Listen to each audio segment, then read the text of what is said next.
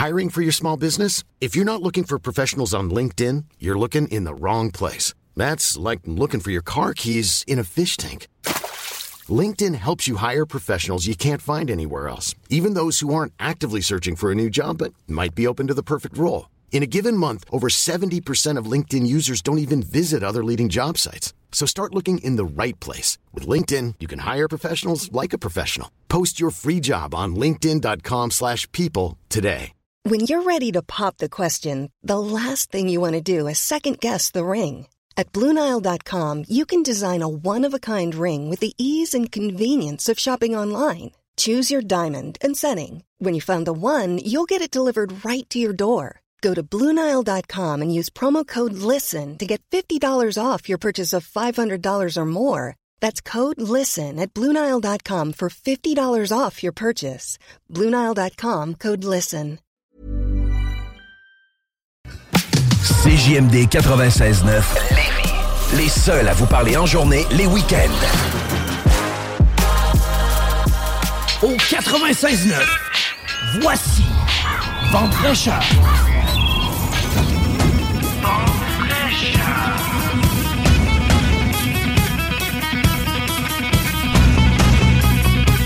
Allô, allô la belle gang! Comment allez-vous en ce dimanche? 15 octobre 2023? J'espère que vous allez bien.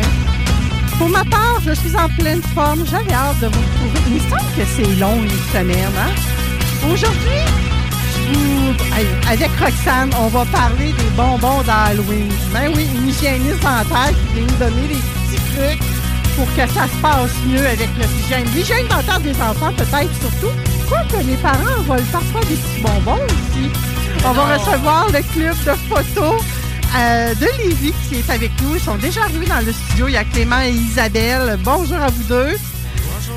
Il y a euh, Éric Lantier qui va venir nous parler de la vitamine P1, la vitamine P1 avec euh, Éric Lantier, qui est coach en intelligence genrée. Il va être là sur le coup de midi.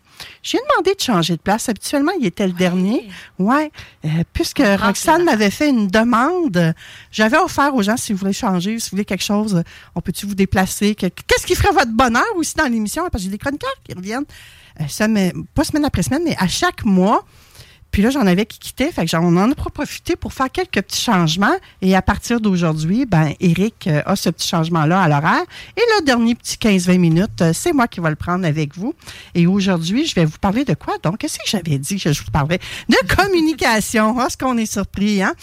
Donc, je vais vous parler de comment améliorer vos communications avec les gens que vous jugez parfois difficiles. Fait que je vais vous donner des petits trucs. On va mettre la table probablement pour quelques chroniques à ce sujet-là. Ce matin, je vais plus euh, y aller en français, à large. Comment on dit ça en français? Hein, je, vais y aller- je vais mettre la table, tiens. je vais- Comment tu dis ça, Roxane? Grossièrement, ou oui, en général. c'est ça. On va y aller de façon générale. On va juste euh, vous ouvrir l'appétit, mais vous allez déjà avoir quelques trucs par contre. Donc, euh, restez avec nous. Et euh, ce matin, je ne sais pas s'il y en a d'autres qui se sont posé la question. Moi, j'ai fait, Hmm, c'est quand le prochain changement d'heure déjà? Hein? Du 4 au 5. C'est en plein ça, Roxane, du 4 au 5. Puis si on veut être plus précis, c'est le 5 à 2 heures du matin. Hein? Et là, on va euh, reculer l'heure d'une heure. Donc, on va revenir à l'heure normale de l'Est. Oui, c'est ça. Je l'ai écrit pour être sûr que j'allais dire la bonne affaire. Ça veut dire qu'on va gagner une heure de sommeil. Bon, mais il y en a qui sont. Pourquoi je vous en parle déjà? Parce que il y a des gens qui sont vraiment impactés par le changement d'heure. Et là, ils doivent commencer à y penser. S'ils ne font pas, s'ils n'ont pas cette habitude-là d'ancrer en eux, de prévoir ce changement d'heure-là pour atténuer les effets, ben c'est tant pis pour eux. Mais moi, matin, je dis, tiens, je vais leur glisser juste un petit mot pour qu'ils commencent à y penser qu'ils ont des petites choses à faire pour se préparer à ce changement d'heure-là. Êtes-vous impactés, vous autres, par le changement d'heure? Roxane? Moi, pas tant. Mais euh, je sais que les, dans mon entourage, ceux qui ont des enfants, là, tu sais, c'est c'est ça. Là, il est rendu qu'ils se lèvent à 5 heures du matin. Là. Ça, oui, ça, c'est rendu à cacophonie, là. Mais des fois, il y a, il y a ouais, c'est vrai, ceux qui ont des enfants, c'est pire. Clément, toi, ça t'affecte? Euh, non, pas vraiment. Pas vraiment? Euh, non. T'es un homme chanceux, toi. Ouais, ouais, ben, disons que euh, j'ai déjà un peu de misère avec le sommeil, ça fait que ça me dérange pas vraiment. OK, fait que ça passe inaperçu, Ouais, changement d'heure, euh, puisque fait. le sommeil est déjà fragile. C'est ça, On a des trucs pour toi. Mais on n'en parlera pas aujourd'hui. Tu vas être obligé de réécouter l'émission une autre fois. toi, Isabelle, Non, changement d'heure. dérange pas. Et toi, je pense que tu Non, nous disais tout à l'heure que tu travailles avec des jeunes, justement. hein. Tu vois-tu une différence? Ah oui, ça fait une différence. Ah oui? Oui. Ah, fait qu'une chance que toi, ça t'en fait pas sont trop. dus, là, on est dû pour un changement d'heure. On est dû pour un changement d'heure. OK, parce que toi, tu vois ça positif. Euh, oui, quand même, oui. Ah, mais c'est génial, ça. Fait que le- certains euh, professeurs, éducateurs spécialisés, je me peuvent peut-être apprécier les changements d'heure. On avait pas, j'avais pas vu ça de même, moi, en tout cas. Je sais pas vous autres, les auditeurs, mais Oui, ça paraît. Effectivement. C'est, d'apporter attention sans vouloir taper sur les personnes à qui ça arrive. hein. Loin de là, mon idée, c'est toujours rempli d'amour, toutes les interventions qu'on fait ici à Vente fraîcheur. Et comme à l'habitude, je vous renvoie, euh, je commence l'émission. J'ai pris l'habitude de le faire en début d'émission parce que souvent, je l'oubliais. Je veux juste vous semer un petit avertissement. On vous sème des graines ici. Alors, je vous le fais écouter tout simplement. Je ne vais pas vous le dire avant de vous le faire écouter. C'est quoi cette affaire-là? Avertissement. Cette émission a pour but de porter l'auditoire à réflexion. C'est pourquoi la direction de la station souhaite vous rappeler que chaque affirmation mérite réflexion. Il ne faut rien prendre comme vérité simplement parce que c'est dit car tout ceci demeure des théories ou la perception de chacun. Nous vous recommandons de garder un esprit critique ou sceptique sur ce que vous entendez ici comme ailleurs. Bonne écoute, bonne réflexion. Voici votre émission Vente fraîcheur. Nous allons parler avec celle qui a le plus beau sourire du studio ce matin. Sans faire de jaloux, jalouse. À Roxane Dignard. Elle est reconnue pour son grand sourire, mais il y a un lien. Hein? C'est qu'elle elle est hygiéniste dentaire. Roxane Dignard a son cabinet Dignard Hygiéniste dentaire. Et ce matin, elle a choisi de venir nous parler de comment gérer les bonbons d'Halloween avec les enfants versus la santé dentaire. On y pense pas tout le temps à ça, hein, Roxane? Ben, euh, tantôt tu parlais de préparation à- au changement d'heure. Il y a peut-être une petite préparation euh, à avoir côté gestion des bonbons d'Halloween. Euh, Puis évidemment que mes trucs ben, se veulent euh, dans le monde idéal, ce qui n'est pas toujours possible non plus. Mais voyons donc, on vit dans un monde idéal. Et ce n'est pas un monde de licorne, là. Ouais. Euh, puis c'est drôle parce que j'ai un peu partagé ces trucs-là euh, via les, les- les réseaux sociaux, puis j'ai reçu des commentaires en dessous, puis je, je- trouve que ça, c'est- ça va être le fun de prendre le temps d'éclaircir certains points parce que c'est ça, tu sais, la réalité et la ce qu'on veut puis ce qu'on peut, c'est deux choses des fois là, surtout avec les jeunes. Fait que euh, je trouve ça intéressant qu'on puisse en parler un petit peu puis donner des trucs aux parents. Ah, puis moi, j'aime ça. Ben, oui. Et est-ce que ça pourrait même s'appliquer aux gens qui travaillent avec les enfants? Absolument, ben c'est ça là. Euh, on a quelqu'un avec nous en studio qui, Oui. qui, qui est proche. Fait que c'est super. Euh, elle va peut-être me confirmer des points. Non, non, oublie ça, c'est sûr, c'est pas possible. Ou tu sais, bon, fait que euh, oui, c'est pour tout le monde qui est en contact avec des jeunes enfants. Puis euh, évidemment, c'est ça. On parle de. Je prends le temps de parler du contexte des bonbons de l'Halloween parce que. Ben oui, il y a des choses à appliquer pour la santé bucco-dentaire de règle générale, mais là, c'est un moment unique dans l'année où on va se mettre à consommer beaucoup de friandises. Fait que moi, j'approche la situation peut-être d'une façon différente. Oui. On aime ça, ta façon de faire. Je me le fais dire, d'ailleurs. Oh mon Dieu, c'est gentil. Puis je, je, j'ai- je vais le- essayer de le répéter à la fin, mais je le dis tout de suite si jamais j'oublie. Rappelons-nous aussi que les bonbons font partie de l'expérience de l'Halloween. Fait qu'il faut pas nécessairement non plus démoniser les bonbons puis absolument les empêcher. On veut quand même garder ça dans, dans- dans l'esprit de l'Halloween pour nos cocos. Oui, puis là, tu n'es pas en train de nous dire de ne pas en consommer. là. Ben non, c'est ça. Pensez-vous qu'une hygiéniste dentaire, ça mange des petits bonbons des fois? Certain. Alors, certainement. Mais euh, c'est ça. il y a- Essaye pas de nous faire croire le contraire un matin, là. Euh, Quoique, tu sais, moi, personnellement, je suis pas une grande dent sucrée, mais, euh, tu sais, oh, les hygiénistes dentaires vont manger, les dentistes vont manger des petits bonbons, des chocolats à Pâques, tu sais. L'important, c'est un peu de comprendre quoi faire pour, euh, pour éviter qu'après cette, euh, ce deux, trois semaines-là, un mois, je sais pas combien de temps vos enfants prennent à passer à travers leur sac de bonbons, euh, ben, qu'on se retrouve pas avec euh, des caries dentaires. Fait que c'est ça l'objectif un petit peu. J'ai décortiqué ça en cinq points. OK. Cinq trucs euh, faciles, rapides, efficaces. Euh, avant de commencer, on va juste se rappeler que ben, pourquoi on parle, on associe les bonbons à la carie dentaire? Ben, c'est parce que euh, les- le, le- le sucre fournit aux bactéries de la plaque dentaire tout ce qu'il faut pour euh, causer de la carie. Donc, plus il y a de sucre, ben, plus nos bactéries ont de la force euh, pour euh, faire de la carie. OK? On va le résumer simplement comme ça. OK? Donc, plus on leur donne de sucre, plus on a de risque d'avoir de carie dentaire. Fait que là, ben, en mangeant des sucreries, des bonbons, c'est sûr que le risque est plus élevé. Donc, en partant de ce principe-là, ben, on se dit, si on enlève les bactéries puis qu'on enlève le- le- le- le sucre qui reste sur nos dents, ben, on devrait se donner des bonnes chances de ne pas avoir de carie dentaire. Fait que comment qu'on fait pour enlever les bactéries puis le sucre sur nos dents? Ben, ça serait de pas manger de sucre pantoute, mais c'est pas mal utopique, Ben cette affaire-là. hein? Fait qu'il faut manger, hein? Fait que l'autre option, c'est on brosse nos dents. fait qu'on brosse les dents. On va échouer le test, nous autres, à matin, là. hein? Bon dimanche matin. Alors, on brosse nos dents. Donc, si on brosse les dents, ben, on enlève les bactéries de la, plaque dentaire, on enlève les restants de bonbons. Donc, le premier truc, là, c'est après avoir mangé des bonbons, on brosse les dents des enfants. Fait que tu veux manger des bonbons, il n'y a pas de problème, mais tu vas aller te brosser les dents après. Et c'est drôle parce qu'hier, justement, j'avais une discussion avec un enfant et son papa. Je nommerai pas personne. Et euh, l'enfant disait, ben, il faut brosser les dents trois fois par jour, papa. Puis papa, il dit, ouais, mais qu'est-ce qu'il dit que c'est ça que mon, dentiste ou mon professionnel de la santé bucco-dentaire me propose de faire ça? Est-ce que ça peut être possible qu'un qu'une personne comme toi, Roxane, mentionne à un patient, à un client, que c'est mauvais de se brosser les dents? Euh, que c'est mauvais. Non, mais c'est vrai qu'il y a des gens qui abusent. Là. Tu sais, Des fois, il y a des gens qui vont brosser 4, 5, 6 fois, puis là, à un moment donné, ça luse les dents, puis c'est trop. Là. Fait que c'est vrai que des fois, on va euh, tempérer un petit peu, là, deux, trois fois, là, matin, midi, soir. Les... Mais là, c'est Il y a des extrêmes. oui, ben comme dans tout, là, tu sais. Mais c'est pour ça que là, quand je parle des bonbons, puis de dire après des bonbons, on brosse les dents. Ben là, j'ai des gens qui me viennent. Ouais, mais là, faut pas brosser 5-6 fois par jour, puis là, faut attendre. Je sais qu'il y a une loi, ben pas une loi, là, mais une- euh, qui dit qu'il faut attendre 30 minutes après avoir mangé pour brosser nos dents, pour pas user les mains. Je comprends tout ça, mais là, là, on est dans un mode spécifique de bonbons d'Halloween. Fait que si on associe bonbons brosse à dents à votre enfant, là, il associe les deux. Tu sais, l'enfant, là, de lui demander d'attendre 30 minutes après avoir mangé son bonbon avant d'aller brosser ses dents, ou de lui demander de prendre un produit, de demander de manger un produit laitier sans sucre après avoir mangé son bonbon.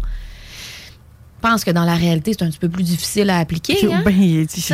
Ben, il semble euh, que je, dis- je vois un enfant, moi, euh, je t'ai donné un chocolat, là, mais là, tu vas prendre un verre de lait. Ça, ça pourrait passer. C'est ça. Mais je t'ai donné un suçon, mais après avoir mangé ton suçon, tu vas boire un verre de lait. Ouais, ou manger un morceau de fromage. C'est plus difficile. Oui, Clément.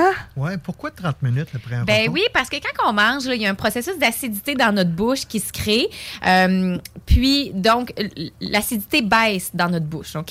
Donc, ça devient plus acide à cause des sucres, à cause de tout ce qu'on consomme. Cette acidité-là va rendre notre émail plus vulnérable, plus fragile. Donc, si on va brosser directement sur une émail qui est attaquée par l'acide, on peut user notre émail dentaire. En attendant 30 minutes, l'acidité remonte au bout de 30 minutes après le repas. Donc là, c'est moins dommageable pour nos dents de venir les brosser après 30 minutes après le repas.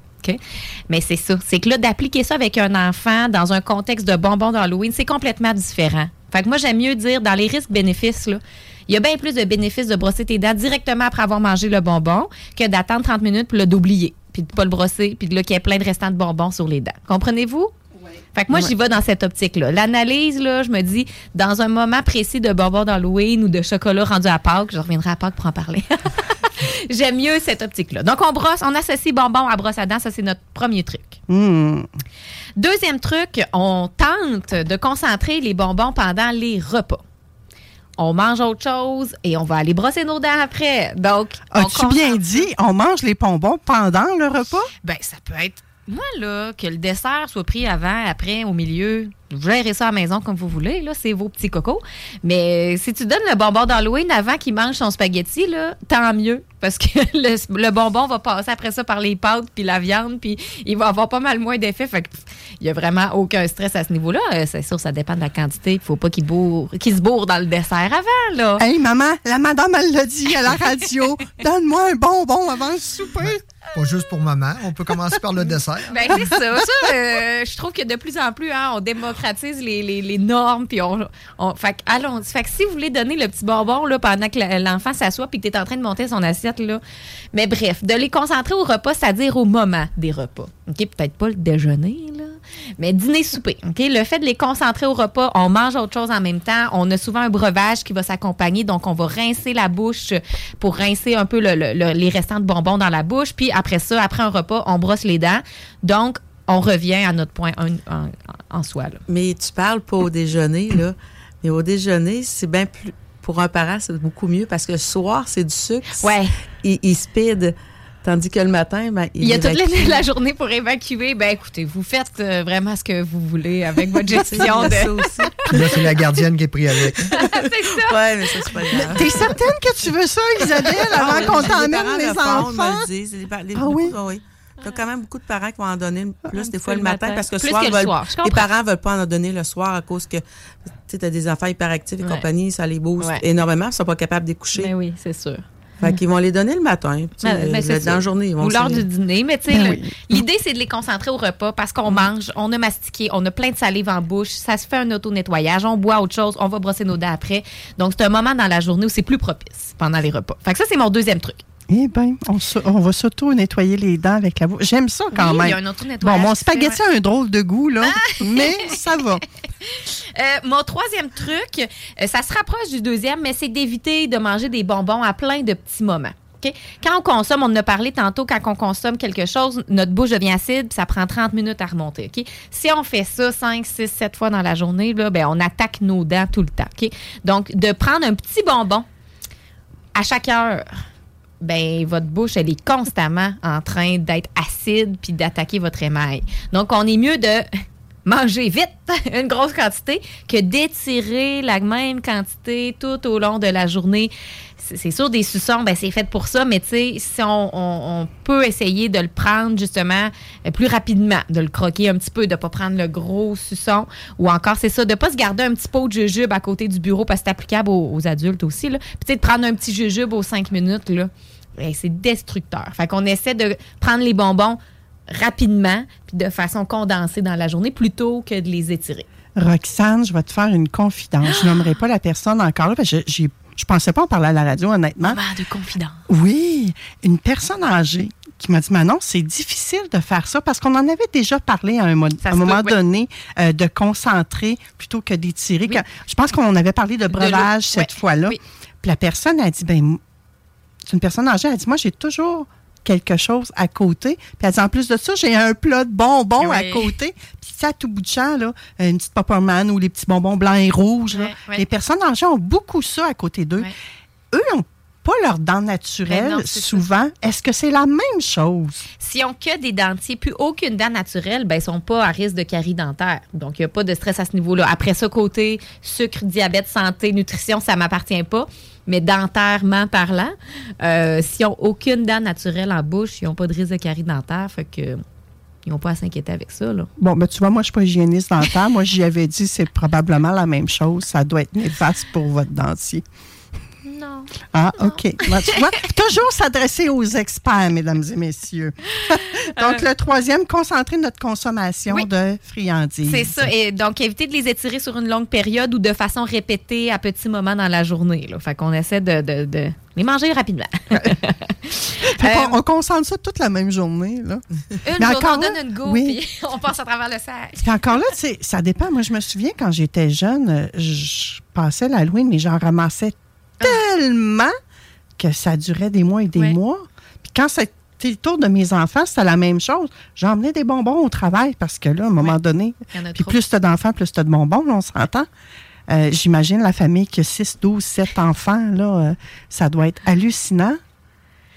Écoute, ben, c'est pour ça qu'on donne des trucs. Oui, euh, j'aime si ça, ça dure jusqu'à. Noël, là, ben, faut savoir jusqu'à Noël, pas se ramasser euh, 2024 euh, la bouche carriée. Mais puis s'ils ont trop de bonbons comme ça, ben pensez aux plus démunis. hein, on peut redonner Ouais, on là, les bonbons qui sont bien emballés, bien entendu. Ton quatrième truc, j'ai bien hâte de l'entendre. Oui, alors, si on a le choix, Ouais. mettons qu'on se prend une petite euh, collation de bonbons euh, exceptionnelle. Là. Là, on a vraiment une rage. là, il est 2h30 dans l'après-midi. hum, ben, choisis un qui est plus croquant versus un qui est plus collant. Sais, on en a parlé des collations. À un moment donné, c'est le même principe. Un muffin, ça va aller se coller partout. Une pomme, c'est croquant, puis ça ça, ça, ça, ça coince pas entre les dents. tu sais. Ben, même chose. Si on a le choix entre un jujube tout collant qui va aller se cacher partout sur nos dents, ou euh, un bonbon à croquer qui va fondre puis qu'on va, tu sais, qui va presque rien laisser sur les dents, ben c'est sûr que c'est mieux cette option. Fait de privilégier le croquant, le craquant, qui va venir encore une fois stimuler notre salive parce qu'on mastique. Donc, ça va s'auto-nettoyer, puis ça va moins aller se cacher un petit peu partout sur nos dents. Donc, euh, on privilégie ça versus des options collantes, gommantes, qui vont rester collées sur nos dents. Hum, intéressant, ça aussi. c'est ça, on a le droit de tricher un peu, là. Si on sort des autres règles, oups, veuillez vous référer à la 4 si, si la 1 n'est pas possible. Euh, fait que voilà pour le, cin- le- le cinquième truc. Donc, des bonbons qui vont stimuler la salive. Et puis, euh, cinquième truc, assurez-vous que le nettoyage dentaire professionnel est récent. Donc, on le dit au début, la quantité de bactéries influence le risque de carie dentaire. Alors, si le nettoyage dentaire remonte à plus de six mois, un an, deux ans, ben c'est peut-être un bon moment de dire oh ouais, il faudrait faire le nettoyage dentaire, euh, s'assurer que la bouche est propre pour attaquer l'Halloween plein de force. Puis surtout les enfants, on va venir mettre une protection à la fin du nettoyage sur leurs dents qui sont toutes neuves encore en bouche ou en train de pousser. Puis Cette protection-là, ben, ce que nous, on utilise à mon cabinet, c'est va- c'est- c'est, euh, efficace jusqu'à six mois. Donc, au bout de six mois, on commence à perdre cette efficacité-là de protection. Donc, de le renouveler à chaque six mois, c'est pour ça que c'est important. Donc, si le dernier nettoyage dentaire de vos petits cocos remonte puis qu'on est peut-être dû avant Noël, ben appelez-nous, ça va nous faire... euh, avant Noël. pas sa bonne fête. Avant l'Halloween, euh, ben, appelez-nous, ça va nous faire plaisir. Il nous reste quelques places d'ici l'Halloween, donc on pourrait recevoir vos petits cocos pour bien nettoyer leurs dents, appliquer la protection. Et c'est une des meilleures façons d'attaquer l'Halloween des dents propres et bien, euh, bien protégées. Oui, puis on a parlé la dernière fois, Roxane, quand tu étais à l'émission, euh, de toutes les, les, les- le volet monétaire, hein, Oui. de toutes les subventions, des programmes qui s'appliquent aux jeunes. Donc, ils peuvent, si vous étiez absent, vous pouvez aller réécouter le podcast. Vous allez voir, euh, il n'y a quasiment aucune bonne raison que vous n'alliez pas chez le dentiste avec vos enfants. Ben, c'est Honnêtement, ça, parce que si on a des assurances, on a des oui. assurances. Si on n'a pas d'assurance, il y a des prestations canadiennes pour nous. Euh, le gouvernement du Québec qui embarque là-dedans. Fait que, ouais. Oui, c'est de plus C'est en juste plus. de le savoir. Les gens ne le savent pas des fois. C'est Mhm. c'est juste ça. Il faut être au courant, il faut le savoir. Fait que allez écouter, euh, oui. Et j'ai vu circuler une publicité par hasard. La publicité, et là, je ne sais plus si c'est la Fédération ou l'Ordre qui a remis sa publicité en. Euh, L'ordre, ma santé, C'est l'Ordre? Oui, ouais. oui, oui. Moi, je la trouve tellement drôle, cette annonce-là. Puis en même temps, tu te dis, mon Dieu, ce qui s'en va. C'est un, c'est un couple qui sont en date. Puis ils il leur demandent, le, le- parlent de leur passion, de dans quoi ils sont bons. Puis là, ben, l'hygiéniste dentaire, à part, part. elle, là, là. À part. Puis là, tu dis, pauvre gars! Moi, je la trouve drôle. Mais en même temps, ça sort du cadre, là. Ouais. Vraiment comme annonce publicitaire. Tu sais, c'est pas euh, l'annonce qu'on on aurait entendue jadis, il y a fort longtemps, ou ben hey, allez vous faire la- laver les Ouais, dents, non, c'est allez. ça, non, c'est ça, C'est amené tout en légèreté. L'avez-vous vu, euh, cette publicité-là? Non. Quand vous allez la voir, vous allez penser à nous autres ici ce matin. Alors, Roxane, tu nous as donné cinq trucs. Euh, c'est vrai qu'ils sont faciles. Ben, quand même, je trouve. tu sais. Puis c'est ça. Comme je disais au début, c'est. c'est euh, je, je comprends que l'idéal, après un repas, on attend 30 minutes avant de brosser les dents, mais là, on est dans un contexte d'Halloween. Alors, moi, j'aime mieux dire on brosse directement après les bonbons. On associe dans la tête de votre enfant brosse à dents bonbons. faut que ça vienne ensemble. Euh, je comprends que euh, c'est pas toujours possible de manger juste les bonbons au repas. Des fois, il nous-mêmes, on a une petite rage ou il y a une petite envie ou il demande ou il y a un événement spécial ou il- tu veux le récompenser pour quelque chose. Bon, fait OK, ben si c'est pas au repas, quel choix je peux faire? Oh, un choix plus croquant plutôt que collant. Parfait. OK, je m'en souviens. Je peux pas brosser mes dents en plus. Fait que aussi bien de prendre une alternative qui va me stimuler de la salive. Puis, ben, pour attaquer tout ça, il faut que mes dents soient propres. Je comprends. Fait que oui, c'est cinq petits trucs que je pense qu'ils sont faciles à mettre en application. J'espère, du moins. Ben, euh, en tout cas, ils sont simples. S'ils sont pas faciles, ils sont simples. Puis moi, je pense qu'ils sont quand même assez fa- raison. Ouais, je pense Faut qu'ils sont faire quand attention aux mots. je- ouais, mais je pense que quelqu'un qui le veut vraiment, euh, parce qu'il faut pas oublier là, si vous ne prenez pas acte pour améliorer peut-être ces petites consommations de bonbons là, ben ça se peut que vous ayez à mettre la main dans votre portefeuille parce Mhm. que oui, tantôt on vous a dit qu'il y avait plein de programmes pour vous aider, mais ils ont quand même leurs limites là. Hum? Ben, c'est ça. L'objectif, tu sais, nous, les hygiénistes dentaires, là, on est sur le terrain. Là, je vais pas partir l'annonce.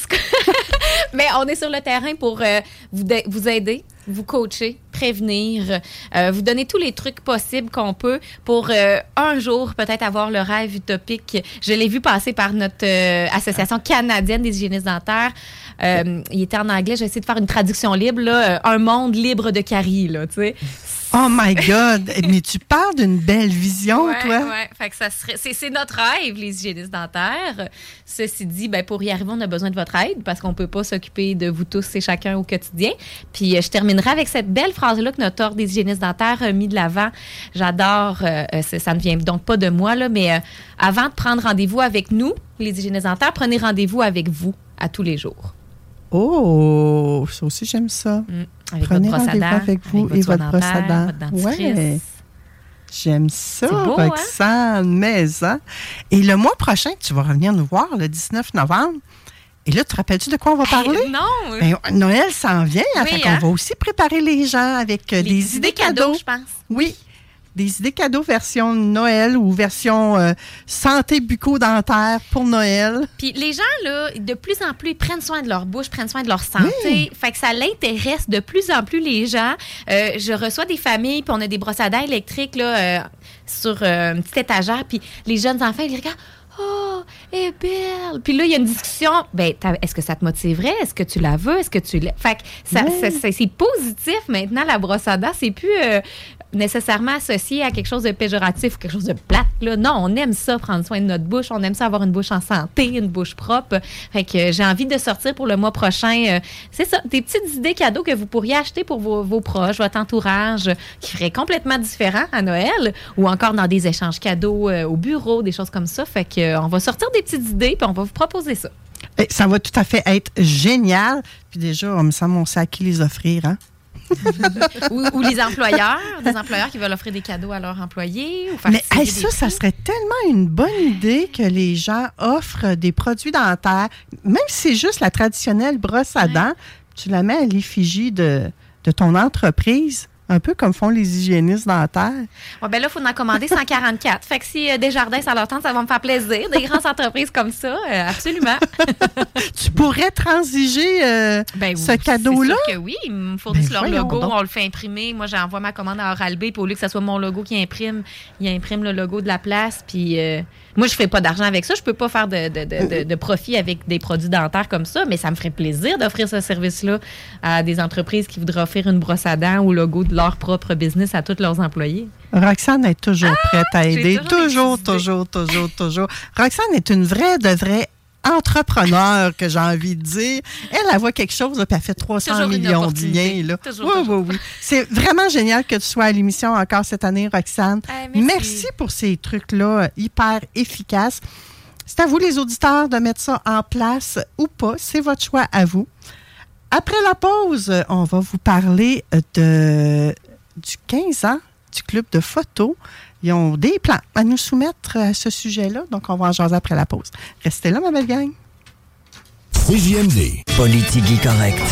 Tu sais, moi, je, je suis pas fermé à rien, mais je, je constate pour plusieurs sujets euh, dans des registres différents depuis euh, 5-10 ans, là, c'est de l'idéologie qui s'impose un peu toujours de la même manière. C'est que si tu remets en question quoi que ce soit, tout de suite, on te traite d'intolérant, de Des étiquettes. de traiter d'extrême droite. Des étiquettes. de Roxham. Des étiquettes à la place des, de- des, arguments. De sorte que personne ne peut se débattre de rien. Ouais. OK. Ça, moi, c'est c'est plus la philosophie qui est la mienne de vivre et laisser vivre. C'est d'imposer son idéologie puis sa vision du monde aux autres. Et ça pose euh, des défis et des problèmes dans notre système d'éducation. Donc, attendez-vous à ce qu'on en débatte. Là. Je- je- en même temps, faut le dé- faut débattre de manière responsable pour que la personne qui invoque ça, euh, mix, Ouais. en souffre pas personnellement. là. Moi, je pense qu'on devrait toujours s'abstenir d'attaquer personnellement Ah oui. les gens ou de les menacer, même si c'est émotif. C'est pas une raison. Mais à l'inverse aussi, s'il y a un débat à avoir avant d'imposer des cha- changements dans le système d'éducation, je pense que c'est sain qu'on en débatte et qu'on réfléchisse à des choses comme euh, la théorie de genre, puis euh, l'âge également euh, qu'on choisit pour aborder certains sujets dans euh, le programme d'éducation. Intéressant que les gens qui se revendiquent de la tolérance extrême soient aussi tolérants envers ceux qui ne sont pas nécessairement d'accord avec toute leur. Ah, en fait, euh, ceux qui se disent euh, inclusifs, Ouais. euh, il y en a un groupe qui est incroyablement rigide. incroyablement intolérants à d'autres visions du monde que la leur. Et ils tombent rapidement dans un cycle d'intimidation avec des épithètes pour empêcher le débat sur la question. C'est un phénomène sociologique étonnant, mais qui a lieu partout en Occident. Puis moi, c'est pas mon école. Je, je suis un social-démocrate, je veux réduire les inégalités sociales, je veux que tous les enfants aient une chance égale à l'école, je veux un système de santé qui fonctionne, mais je suis pas dans l'imposition de dérives idéologiques.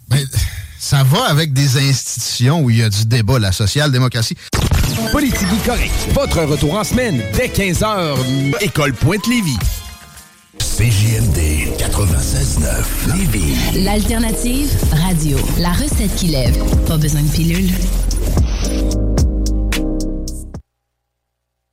De vous pouvoir être plein d'eau, proprio de McDo, même chose est sûre, tu pourrais être gone tomorrow. Hey yo, what's up tout le monde? Ici Papaz aka Big Paz. Vous écoutez présentement CJMD 96.9 FM.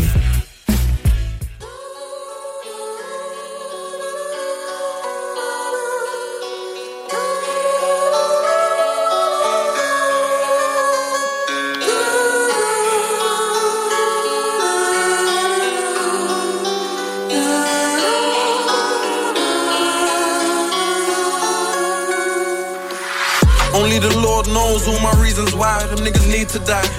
Tears need to leave my eyes, still I can't seem to cry. Still chasing money, I guarantee it. Went from sofa surfing to surfing yachts in the Caribbean. Got millions chilling in the bank while I'm still chilling with the gang. Gambling all night, smoking, eating chicken with my hands. My youngin' selling chickens, still living with his grand. Free my niggas in the can, swear it'll be different when you land. I got that Lizzie, if you need some, run it up. Off a clean run, got hantings and machine guns. My press machine seen tons. So much dirt on my hands, no matter how much soap I use, it still wouldn't clean some.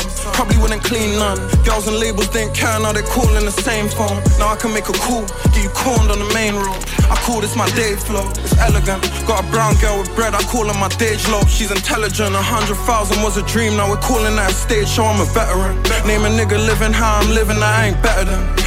To take a break, now I got new stories, I'm telling them. Like how Dave lost 63,000 on a bet with me. Now I bet you that he won't never bet with Fred again. Pretty girl with me, she lets heaven sent. But after all the stuff done, I'm trying to see if I can get in heaven as a plus one. Cause Lord knows on earth, all my feelings and my love's done. It's like I only love mum, my little princess. And I love guns. I love my niggas too, but I don't trust none. The same goes for hoes, so it's just fun. Counting up a hundred cash, like look at what this stuff's done. Yeah, that tour life's risky, it ain't just fun. The second at the bus. CJMD 96.9 La radio parlée, faite différemment.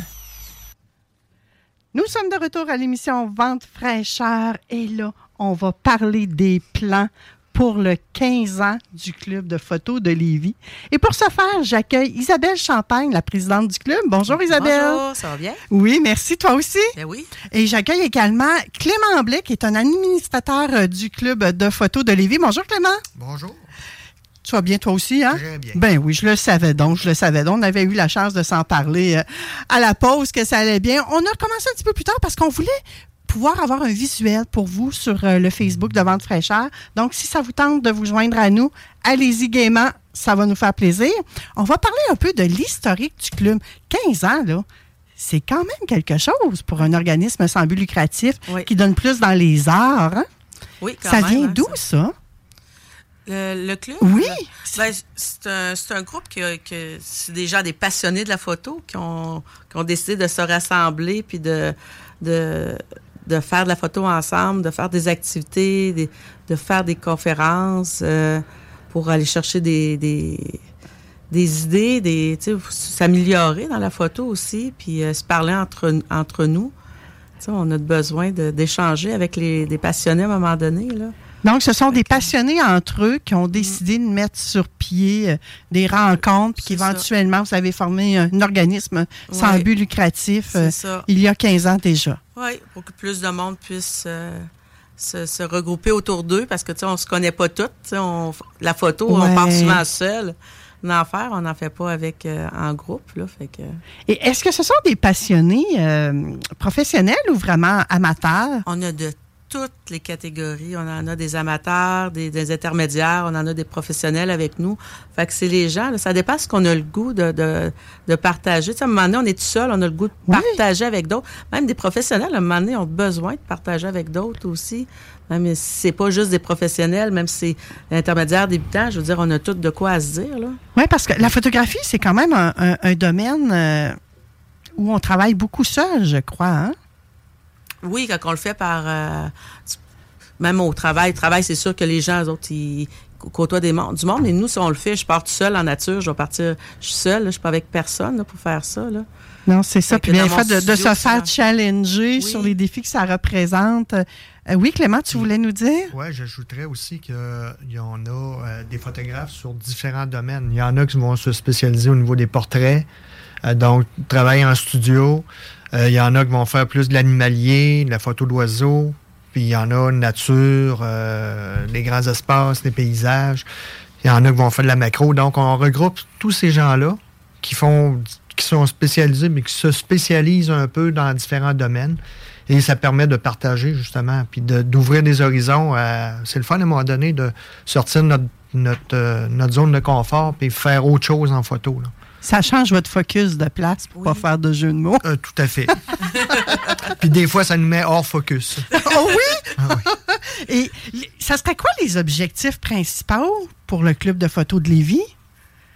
Tu veux- euh, C'est quoi les objectifs du club? Pour- pourquoi que ça a été créé? C'était vraiment pour rassembler ces gens-là, pour transmettre des Ben, connaissances, c'est pour... ça, se transmettre les connaissances et tout, euh, performer, sortir de notre zone de confort. On est tellement ancré des fois dans nos choses, dans nos routines, qu'on pense pas qu'il y a d'autres qu'on pourrait faire d'autres choses, qu'on peut se apprendre d'autres techniques ou euh, tu sais les, caméras de toute façon aussi euh, il y a des menus, euh, il y a- des setups qu'on appelle des programma de la programmation. Des fois, on sait même pas quoi faire avec, puis on peut au moins échanger, l'apprendre aussi. là. Mon Dieu, je suis tellement d'accord avec ça, mais des fois, on ne sait pas quoi faire. J'ai- J'utilise uniquement le iPhone pour prendre des photos. Puis des fois, j'ai l'impression justement qu'il y aurait de quoi à faire. Ben et à la blague, pendant une pause tout à l'heure, je demandais à Clément et Isabelle, moi, je pourrais-tu être membre de votre club de photos? C'est ça, mon appareil photo, là, c'est c'est mon téléphone.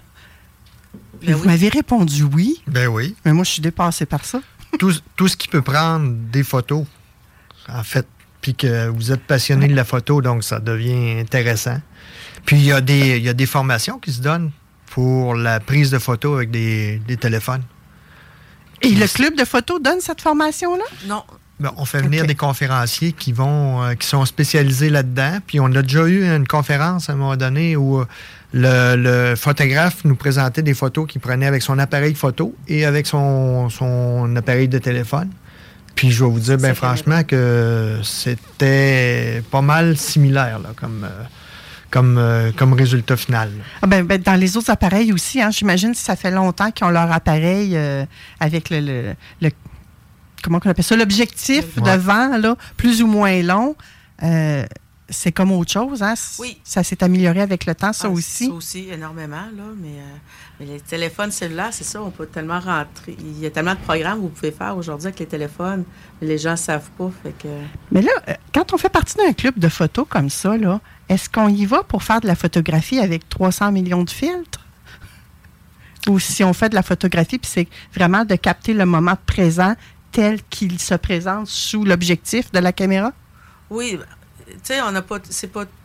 Les, les moi, j'y vais, je vais parler un peu pour moi, de toute façon. Moi, je vais faire de la, photographie standard. Je veux dire, je ne suis pas la personne qui met plein de filtres, qui met plein de choses. J'aime ça au naturel, ma photo, là. Je suis pas obligée de la travailler, là. C'est pas ça que je veux. Puis les photographes, pas ça qu'ils veulent euh, nécessairement. On aime ça aussi, notre photo, comme on la voit, là. Il y a des petites techniques qui fait qu'on qu'on- on organise notre photo, on arrange la petite, la, la petite couleur ou la petite lumière qui était trop forte, mais tu sais, je veux dire, sinon, on y va au naturel avec notre photo, là. Ça, c'est Ouais, au, au départ. Euh, mais on a des membres, euh, des membres qui font du photo, euh, qui font du montage de photos. Oui, Donc, ils vont regrouper, passion. donc ils vont, euh, qui vont avoir des fils, qui vont avoir des, euh, des logiciels pour faire le, le- le traitement de photos. Fait que ça regroupe un peu tout le monde. Ça demeure encore de la photo, mais à un moment donné, ça devient un côté artis- artistique qui, euh, qui se développe pour certaines personnes. Pour d'autres, comme Isabelle disait, ben, c'est le plus naturel possible. Oui. Roxane est encore avec nous. Puis Roxane fait beaucoup de, de live Facebook ou de. Est beaucoup présente sur les réseaux sociaux. À la limite, la photo, c'est aussi de la vidéo ou pas? Est-ce qu'on peut en retirer des avantages de faire partie d'un club de photo quand on est beaucoup présent sur les réseaux sociaux comme ça? Ben oui. Je suis sûre que Ah oui. oui? Ouais, Ouais, oui, juste oui. pour apprendre des trucs. Encore hier, là, il y a quelqu'un qui filmait. Je dis, Hey, on peut faire ça avec, tu sais, en regardant quelqu'un banalement. Fait que c'est sûr qu'il y a plein de choses à apprendre. Ben, des fois, c'est juste la, la, la composition, euh, la prise de vue, la lumière. En fait, quand on fait de la photo, on joue avec la lumière. Quand on fait de la vidéo, on joue aussi avec la lumière. Donc, c'est d'être capable de bien lire la lumière, de s'ajuster. Euh, donc, ça aide autant vidéo que, que photo, là, euh, définitivement. Donc, vraiment, d'être membre d'un club de photo comme le club de photo de Lévis, ça enrichit nos connaissances. Moi, c'est ce que j'entends, là. Vraiment. Énormément. Vraiment. Et, et vous faites ça à travers différentes activités, j'imagine? Oui, dans, on- dans le fond, on se réunit deux fois par mois. Fait qu'on a un, un- un mercredi, c'est des conférenciers qu'on accueille. Fait qu'on cherche des photographes euh, professionnels ou on a des membres du club qui nous font les conférences. Vous voyez qu'on est pour ça qu'on est on a de tous les genres, on a des, des membres qui sont capables de faire les conférences. Puis euh, c'est là où est-ce qu'on s'enrichit avec les conférences parce qu'on apprend de ce que les gens font. Puis après ça, on a un autre, un autre un mardi qu'on se rencontre et on fait de la pratique.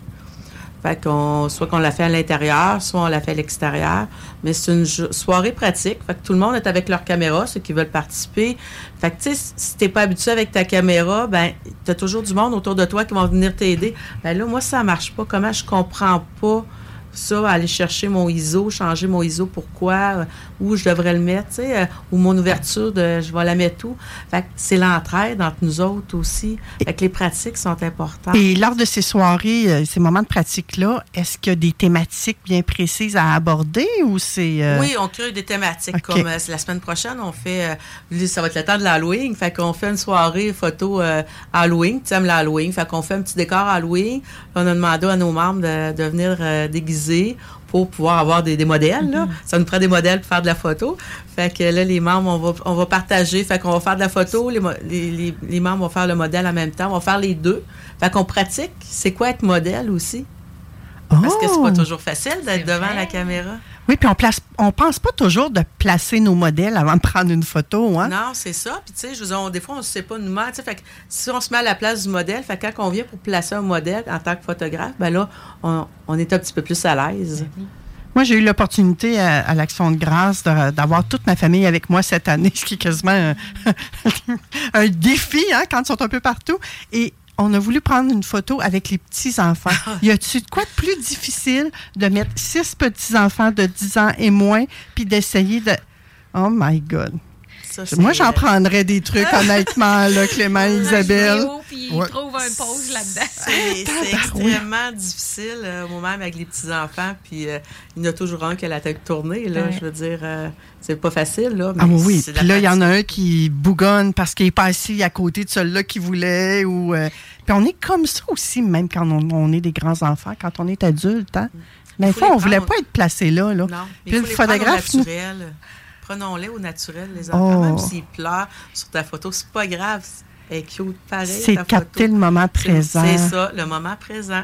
Donc, avec, on revient aux ateliers, là, que vous donnez tout plein de trucs. Vous avez parlé qu'il y avait des deux fois par mois. Oui. Vous faites des conférences également. Il y en a eu une récemment, je crois. Est-ce qu'il y en a d'autres de prévues à Oui, on l'agenda? en a d'autres de. On Est-ce que tu veux nous en parler? Ben oui. Tu sais, au mois de euh, là, ça va au mois de novembre. On va voir euh, Jacques Bourdage euh, qui vient nous montrer euh, faire de la technique et démonstration de la- euh, pour éviter les reflets sur les objets. Ah? Tu sais, on prend des objets. Les lunettes, comptes-tu? Des lunettes, puis euh, oh, ouais, sur des lunettes. euh, tu sais, je veux dire, un, un bibelot. un- puis on a toujours des reflets, des fois avec, nous- nos, avec nos lumières et tout. Il va venir nous parler de ça en, en novembre. Puis euh, en décembre, on reçoit Jérémy Leblanc-Fontaine qui va venir nous parler de l'émotion en photo animalière. Hmm. C'est une nouvelle conférence. Fait que, c'est un Puis- très bon photographe. Puis Jérémy, c'est un résident de Lévis, dans le secteur Saint-Nicolas. C'est un très bon, très, très, très bon photographe animalier qui se promènent un peu partout au Québec, puis ils donnent des ateliers, tout ça. Fait que c'est une, euh, belle, une belle conférence. Il me semble que là, en parlant de photos animalières, euh, j'ai l'impression de, de, voir apparaître des photos du National Geographic, tu sais, puis tu vois la bête comme si elle était vraiment réelle. là. Mhm. C'est de ça que vous nous parlez. Là. tout à fait. Oh my God! Intéressant. Imagine que tu prends des photos comme ça de ton chat, Roxane. Puis avec la lumière qui, qui vient jouer un rôle bien important, Wow. euh, tout le, le- le- le décor autour là, aussi qui, qui ajoute beaucoup à la photo euh, Puis- de l'animal. là. tu fais, si tu fais pas de la photo animalière, on parle de lumière, mais tu fais de la photo de, de tes petits-enfants, de tes choses, mais tu veux travailler la photo, euh, la photo naturelle. Jérémy, il va en, va en parler de la lumière, c'est quoi l'importance, mais je suis pas obligée d'aller faire de la photo animalière pour, pour travailler ça. Je peux la faire avec d'autres choses, avec des gens de, de mon entourage, avec euh, mon chat dans ma maison. euh, je veux dire, tu sais, c'est- Ça s'applique pas obligé d'aimer animalier pour aller voir cette, cette conférence-là. La théorie, dans le fond, s'applique à tout. Oui, lui, partout. il l'adapte euh, à la ça. photo animalière parce que probablement c'est sa passion à lui. Tout à fait. Très bien. Est-ce qu'il y a d'autres choses qui s'en viennent au programme du club de photo? Oui, après ça, on Ça, a... les- Est-ce que c'est toutes des activités que vous faites dans le cadre de votre 15 ans qui sont exceptionnelles ou bien c'est des activités qui vont se poursuivre Ça, après l'année des ça, c'est- 15 ans? Les conférences, ateliers, c'est à l'année. Ça, c'est OK. sur notre saison. Notre 15e, on le souligne un petit peu, un peu entre nous cette année. Euh, euh, on a eu, euh, euh, il y a pas longtemps, une conférence Zoom avec, avec M. Ikirouac euh, pour euh, l'analyse de photos puis des conseils pour améliorer nos photos parce qu'on par- participe avec des... On a des membres qui participent à des concours, fait qu'on veut améliorer nos photos pour pouvoir atteindre ces buts-là. Fait qu'il est venu, on l'a eu en Zoom, lui, par exemple, mais il est venu nous parler de ça. Fait qu'on l'a offert à nos membres pour le 15e. Ça, ça a été une activité qui n'est pas dans notre calendrier euh, euh, régulier. OK. On veut faire de, de ces choses-là. Fait qu'on on mousse, là. Fait qu'il va sûrement arriver d'autres petites surprises durant l'année, là, euh, qui n'est pas dans le calendrier, le standard, là. Très intéressant. C'est le fun d'avoir 15 ans. hein? Oui. Ça nous permet de faire des petits extras comme ça. Oui, mais on en fait Et- pareil, par exemple, je vais te dire. euh, on en fait pareil, même si on ne fait pas un 15 ans. On n'est pas obligé de faire ça. Euh, la- L'an dernier, c'est arrivé. On a eu des petites surprises comme ça. Des, des- on peut. On n'est pas obligé de toujours dans un, dans un cadre. on peut se permettre de Toutes faire. les euh, occasions sont bonnes pour ben oui. fêter. C'est ce que j'entends. J'aime ça. On a un beau rallye photo qu'on est, que j'ai des, des gens qui sont en train d'organiser, qu'on va se faire pour le- les membres. Puis, tu sais, euh, au mois de novembre, euh, genre décembre même, que ça va se produire. Puis, on, on veut parler de hier à aujourd'hui. Fait que. Mm. Fait que ça va des choses, de- ça va être sur un thème d'hier à aujourd'hui. On va avoir des, des photos d'hier. Il va falloir les reproduire aujourd'hui. Ce qui est à cet endroit-là. C'est rendu quoi, le- la maison sur telle rue? Est rendu quoi? On l'a vu en, en 1970, mais en 2023, elle, elle est rendue comment? Pour moi, ça m'amène une question. À quelle fréquence devrait-on photographier justement une maison, euh, un objet qui nous conchérit, une personne? Ça dépend de nous, hein? Ah oui? Mais il y a des, des, gens qui, en- qui vont à- à- régulièrement au- à- aux mêmes endroits les photographier. Là, je pense que. Mais c'est ça, si on veut se garder un catalogue, on veut se garder des, des beaux souvenirs, ben, au moins une- deux, deux, trois fois dans l'année, on devrait se prendre des photos. Là, Oui, surtout quand on change, hein, quand on se coupe les cheveux ou quand on repeinture la devanture de la maison. C'est fun de voir le avant et le après Oui, c'est également. ça, le garder, ce souvenir-là. On, on a du numérique, fait qu'on peut quand même garder. On n'est pas obligé de faire imprimer aujourd'hui autant que c'était. La photo Mm. est là aussi, là-dessus. Là. Et même Puis encore, On est capable d'en prendre beaucoup de photos. Oui. Mais tu sais, il faut faire un tri hein, au moment donné, euh, aussi, là, mais on, on peut en prendre beaucoup, trier, garder ce qui nous plaît. On les voit tout de suite, puis se faire des catalogues dans nos cellulaires, dans nos ordinateurs. Puis là, au club de photo, est-ce que vous suggérez des applications justement pour faire euh, le ménage? Moi, moi c'est sûr que je téléphone, hein, fait que je pense aux applications. Mais est-ce que vous suggérez des façons de faire ce fameux ménage-là? Est-ce que vous accompagnez les membres? Parce que j'imagine, quand tu es un passionné de photo, euh, il doit en avoir une puis une autre photo dans ton appareil. Oui, il y en a beaucoup, c'est sûr. Ben, c'est sûr qu'il y a toujours des programmes. Oui, on les suggère parce que les gens les demandent. Puis, tu sais, il y en a, ben, tu sais, puis on, on s'entend qu'on n'a pas tous le même portefeuille. Fait que souvent, il y a des applications, des programmes qui vont nous coûter des sous. Oui. Puis il y en a d'autres qui ne coûtent pas des sous. Fait que, tu sais, Oui. on dit, ben, il y a toujours du monde qui en trouve qui, qui coûte pas des sous, fait qu'on peut la- on va, on va leur donner. Si tu veux investir un petit peu, ben, tu vas aller sur un autre programme qui est peut-être plus facile, plus approprié ou que plus de gens connaissent dans, dans l'entourage. Fait que, tu sais, on laisse le choix, mais on essaye de pas toujours être obligé de faire sortir des sous aux Ouais. gens aussi non plus, là, à un moment donné. euh, Parlant de faire sortir des sous ou de faire sortir les gens, c'est mon lien. Faites-vous des expositions annuelles où on peut aller admirer les œuvres du Club de photo de Lévis? Oui, oui, Je oui. vais te oui. laisser Clément, Oui, euh, ça, on le fait euh, chaque année. Euh, ça a lieu aux Galeries Chagnon à la fin du mois d'avril, mi-avril, fin avril, dépendant de la date de, la fête de Pâques. Et puis, euh, on demande à nos, photographes de choisir leurs photos, de développer leurs photos. On les fait imprimer. Et puis, on se retrouve souvent avec entre 100 et 120 photos qui sont exposées aux Galeries Chagnon pendant une fin de semaine, c'est-à-dire du jeudi à aller jusqu'au dimanche. Euh, et puis on a, environ, bon an, une cinquantaine de photographes qui participent à cette exposition-là. Puis on peut exposer un maximum de trois photos. Trois photos par, photographe. participant. OK. Ouais, par participant. Est-ce qu'on doit être membre du club de photo pour participer à oui, ce genre c'est absolument oui, parce qu'on a, on a des ententes avec le avec les galeries de la capitale, pas de la capitale, mais les galeries Chagnon, excusez. Puis euh, aussi avec euh, Centre d'image Saint-Jean qui lui fait l'imprimé de, de, de nos photos, des photos, qui reçoit les photos, qui fait les, les imprimer comme on les veut dans le même on a un standard assez, euh, assez rigoureux au niveau de, l'exposition. C'est toute la même grandeur. On a des, supports euh, qui sont adaptés pour ce type de photos-là. Et là, admettons qu'on a des auditeurs qui nous écoutent, qui sont passionnés par la photo. Ils font quoi pour devenir membre du club? Ben, ils viennent nous voir. Nous- on a un site web qui, qui a toutes les coordonnées pour euh, s'inscrire.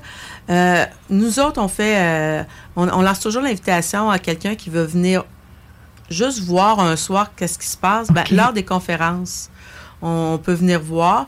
Il y a un petit frais de 10 pour assister à la conférence, mais il s'abonne après, on, on lui donne le- on lui redonne son 10 Fait que, OK. tu sais, on, on leur donne. Fait que s'il veut venir voir c'est quoi l'ambiance, voir c'est comment ça se passe, ben les conférences sont toujours invitées si on n'est pas membre. Là. Fait que comme ça, on peut en. Une bonne donne- façon d'aller tenter le pouls, de Ouais. voir si vous êtes confortable avec ce- l'environnement qu'il y a là, si ça vous interpelle ça. et tout. Puis voir c'est quoi l'ambiance, mais on a tellement une belle. On a tellement des bons membres, des beaux membres, là. On a une très belle C'est quoi l'âge des membres? Est-ce qu'il y a des jeunes euh, Ah, moins on a jeunes? Des jeunes dans que- la vingtaine, on a des jeunes, euh, des, des- des jeunes vieux à la retraite, des jeunes, des jeunes retraités. Des jeunes retraités, OK. Fait que ça varie de toutes les. Ah, on a des couples qui, qui sont en couple dans, no- dans notre club quand même aussi. Là. Les deux viennent euh, au club. Là. Ben, c'est vraiment génial. Donc, c'est une activité quasiment, une sorte, ça pourrait être une sortie de couple, une activité à faire même pour rencontrer des gens, pour socialiser. Ben, socialiser. L'important, c'est d'être passionné de la photo. Oui, c'est ça. Effectivement. Donc, euh, passionné de la photo. Puis, je vous dirais, euh, qu'est-ce qui peut amener les couples? C'est souvent euh, une personne, une des deux personnes qui fait de la photo. L'autre est obligé d'attendre. Ben, puis là, à un moment donné, Ah. ben, elle se tanne, ben, elle dit Passe-moi un appareil photo. Ben, elle s'achète un appareil photo, puis elle devient aussi passionnée que l'autre. Ouais, je comprends. Ça fait que là, ben, ça fait des belles sorties euh, ensemble. Puis euh, aussi, ben, on, on participe au, au, euh, au club, puis on assiste aux conférences, puis on en retire les, les bienfaits. Mais le, le plus impressionnant de ça, Ouais. c'est qu'on part, on va deux, trois, quatre à même- au même endroit. OK. Puis les quatre personnes ne voient pas la même chose. Même si on est au même endroit, on voit les, les choses sont là, mais la vision de chaque photographe est différente. C'est vrai, hein? Ouais, c'est- c'est- ça, c'est impressionnant. Oui. C'est ça qui est le fun à regarder quand on regarde nos photos. C'est quoi tu as pris? Ah ouais, je- tu l'as pris de cette façon-là. Tu sais, elle est aussi belle la mienne que la tienne, mais ah, j'ai pas pensé à ça, à de faire ce, ce, ce move-là, de me baisser, de me monter, de me tasser. Puis tu sais, c'est là que... Sais, on fait ouais. des sorties, tu sais, c'est Ouais. pas juste deux fois, tu sais, on dit deux fois par mois, là, la rencontre, mais il s'en crée d'autres en dehors de nos euh, deux fois par mois. Les gens se regroupent aussi ensemble. Millions of people have lost weight with personalized plans from Noom, like Evan, who can't stand salads and still lost 50 pounds. Salads, generally, for most people, are the easy button, right? For me, that wasn't an option. I never really was a salad guy. That's just not who I am. But Noom worked for me. Get your personalized plan today at Noom.com. Real Noom user compensated to provide their story. In four weeks, the typical Noom user can expect to lose one to two pounds per week. Individual results may vary. Burrow's furniture is built for the way you live. From ensuring easy assembly and disassembly to honoring highly requested new colors for their award-winning seating, they always have their customers in mind. Their modular seating is made out of durable materials to last and grow with you. And with Burrow, you always get fast, free shipping. Get up to 60% off during Burrow's Memorial Day sale at burrow.com slash ACAST. That's burrow.com slash ACAST. burrow.com slash ACAST. On a une page privée pour euh, nos membres, puis là, les membres font une sortie. Ben moi, je m'en irais... euh, euh, c'est quoi qu'on a fait dernièrement, je pense? Ou ben, les, feux d'artifice cet été. Bon, ben, ah, je suis au feu d'artifice ce soir. Il y en a-tu qui se joignent à moi pour venir faire de la photo? Fait que déjà là, oups, tu te ramasses, c'est 4-5 à faire de la photo ensemble. Fait, ah, ben là, on regarde. C'est quoi?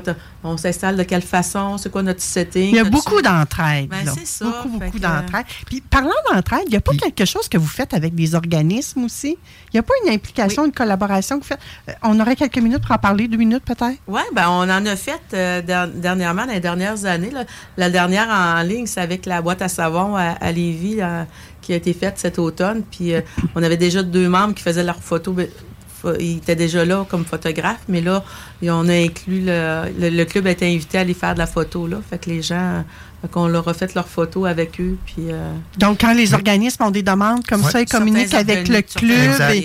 C'est gratuit, il y a des arrive. tarifs. Comment? Ah, ben souvent, un échange de procédés? Oui, il y, a- il y a ça, il peut y avoir ça. Ça dépend du type d'organisme. Souvent, Oui. c'était euh, des organismes à but non lucratif. Ben, souvent, les membres vont y aller, on cherche, il n'y a, il y a rien. Euh, euh, en fait, ça arrive au club photo. Club photo, les gens du club photo diffusent au travers des membres, puis il y a des membres qui se portent volontaires, puis qui vont, euh, ils vont faire les photos euh, pour ces organismes-là. Il faut dire, on, parce qu'il faut faire attention, parce que est, nous, on, fait pour des, des- certains petits organismes. J'ai une maison des jeunes qui nous ont invités, euh, qui cherchaient quelqu'un pour euh, faire une, petite journée de photos avec des, leurs, leurs jeunes. Fait que, tu sais, on va y aller bénévolement. On n'est pas là pour aller enlever l'emploi des photographes professionnels, là. C'est pas notre but, parce que c'est pas ça, nous autres, qu'on veut faire, là. Nous, si on- quand on a des occasions d'aller pratiquer dans des... Ça nous permet de pratiquer aussi, là, quand on va dans ces, dans ces organismes-là. Mais on Ouais. n'est pas là pour aller chercher les emplois, là, des... Non, c'est ça. Pour- C'est pour ça que je disais, dépendant du type d'organisme. là. Mais Mm. quand c'est souvent des, des, euh, des, euh, des organismes à but non lucratif, ben là, ou des, des organismes euh, associés avec la ville de Lévis, ben, des fois, on, on va, on va diffuser l'information. Ouais, puis, euh, ouais. Une dernière chose que je voulais aborder avec vous deux, c'est vous participez au défi Mongeon Pépin de la Société de la promotion de la photographie du Québec. exact. Pouvez-vous nous en parler un petit peu? C'est quoi Ben, ça? ça, en fait, c'est un concours euh, provincial euh, entre les clubs photo euh, de la province. Donc, euh, la société, la SPPQ, regroupe les, les clubs photo de la province et puis organise à chaque année un concours provincial. Donc, ce qu'on a à faire au niveau du club, il y a quatre thèmes bien précis à chaque année. Et ce qu'on a à faire, c'est d'envoyer euh, 20 photos au total, donc 5 photos par thème euh, qu'on a qu'on choisit au travers de nos membres. Donc, on demande à nos, on membres de nous faire parvenir euh, leurs photos. Il y a un comité de sélection de 10 personnes à l'intérieur du club qui euh, fait la sélection des 20 photos en question. Puis, on envoie ces 20 photos-là à la SPPQ. Et rendu là, ben, il y a cinq juges indépendants qui font, euh, qui cotent chacune des photos. En fait, euh, il y a environ une quarantaine de clubs photos qui participent à chaque année à ce concours-là. Et puis, ben, nous autres, ça fait deux ans, ça va être la, la troisième année qu'on participe à ce concours-là. Et puis, ben, nos résultats sont quand même assez intéressants. Très on, bon. on a terminé euh, huitième la première année, onzième la deuxième, euh, deuxième année. Puis là, bon, on espère améliorer notre situation encore. Qu'est-ce qui ferait votre bonheur pour cette année? Quelle position? Oh, euh, 5. Dans le top 5? Top 5, ça serait intéressant. Ça serait bien intéressant. On aimerait bien ça. Eh ben moi, je vous le souhaite d'être dans le top 5 Euh, vraiment, c'est une belle découverte ce matin, le, le club de photos de Lévis. Une chose qu'on n'a peut-être pas dite, oui, les gens peuvent devenir membres, être passionnés de photos, mais il faut aussi habiter sur le territoire de Lévis, je présume. Ben, pas nécessairement. Ah, non? on est, ben, c'est sûr que c'est, pré- on- c'est toujours mieux parce qu'on est, ça fait moins loin pour se déplacer, mais non, on a des, des gens quand même qui viennent de Québec aussi, là. Euh, Ouais, on de euh, Ouais, de belles chasses, quand de même. binières. Donc, euh, passionné de photos. OK, euh, on résume aussi aux passionnés de photos. Vous voyez, j'ai bien fait de poser la question hein, parce que souvent, justement, parce que ça s'appelle Club de photos de Lévis, on a l'impression que ça s'arrête, ça se limite à Lévis. À Lévis, il y a des barrières, puis on traverse pas l'autre bord du fleuve. hein? Ouais. Lévis, c'est pas Québec et vice-versa. Ben, c'est ça, puis ça dépend toujours des ambiances. Tu sais, je veux dire, c'est ça, le- ce qu'on aime comme ambiance. Ça, ça dépend. Ouais. Chaque club est différent aussi. Ouais, ouais, ouais. Mais tu sais, on, on, on s'entraide aussi entre les clubs parce que cette semaine, j'avais une amie qui, elle, est à Québec, mais la personne est ici sur la rive sud. Fait qu'elle dit, ben, Isa, elle dit, je te transfère une madame qui. Fait que, tu sais, je veux dire, on, on s'aide aussi là-dessus. Là. On va pas voler les, les, Oh, non. Non, tu- loin de là, loin de là. C'est c'est de la co-création rendue là aussi. Là. Merci infiniment à toi, Isabelle, et à toi, Clément, euh, pour cette belle entrevue-là. Moi, je retiens que vraiment le club de photos de Lévis est là pour faire de la promotion de la photo, oui, mais autant à des fins sociales qu'artistiques que culturelles. Mhm. Et c'est juste wow. Merci d'être passé à l'émission Vente fraîcheur. Ah, mais ça nous a fait plaisir. Ouais. Merci beaucoup. Merci de nous avoir accueillis. Après la pause, ça sera Éric Lantier qui va venir nous parler de l'amour des parents. On va parler de la vitamine P1. Restez avec nous. 96. L'une de nos 18 lunetteries. CJMD. Il est présentement midi 4 minutes. Je nous passe ça en direct sur Facebook. Vente fraîcheur. Je crois que nous y sommes. Bonjour, Éric Lantier, coach en intelligence genrée. Allô, Manon Poulain, ça va bien? oui, ça va super bien. Et toi? Ah oui, je je suis content d'être avec toi aujourd'hui, là, vraiment heureux. Ah ouais, mais en plus, t'es pas tout seul avec moi, là. J'ai quelqu'un en studio. Ah ah ah! Ben oui, la belle Roxane au grand sourire est avec nous. On a parlé de bonbons d'Halloween et de santé bucco-dentaire avec elle tout à l'heure. Donc, ça se peut qu'elle mette son petit grain de sel pendant ta chronique. Si tu es d'accord, bien entendu, Eric. Absolument. Plus on est de fous, plus on s'amuse. hein. J'adore, j'adore, j'adore. Éric, on- cette année, on fait un petit peu différent. Tu nous parles beaucoup de vitamines. hein? Puis Mhm. c'est le temps d'en prendre des vitamines l'automne aussi, qui disent. hein. Fait que moi, j'aime beaucoup de la façon que tu nous apportes cette nouvelle. eh, J'avais envie de dire cette nouvelle matière, mais à quelque part, c'est pas nécessairement de la nouvelle matière. Mais Eric a le, a le don, a- oui, c'est vraiment un don je pense que tu as, de nous amener ça avec des mots qui vont nous parler, qui vont nous Mhm. rester ancrés dans notre cerveau. Et là, Mhm. ce- ce matin, euh, tu veux nous parler de la vitamine P1, les Mhm. parents.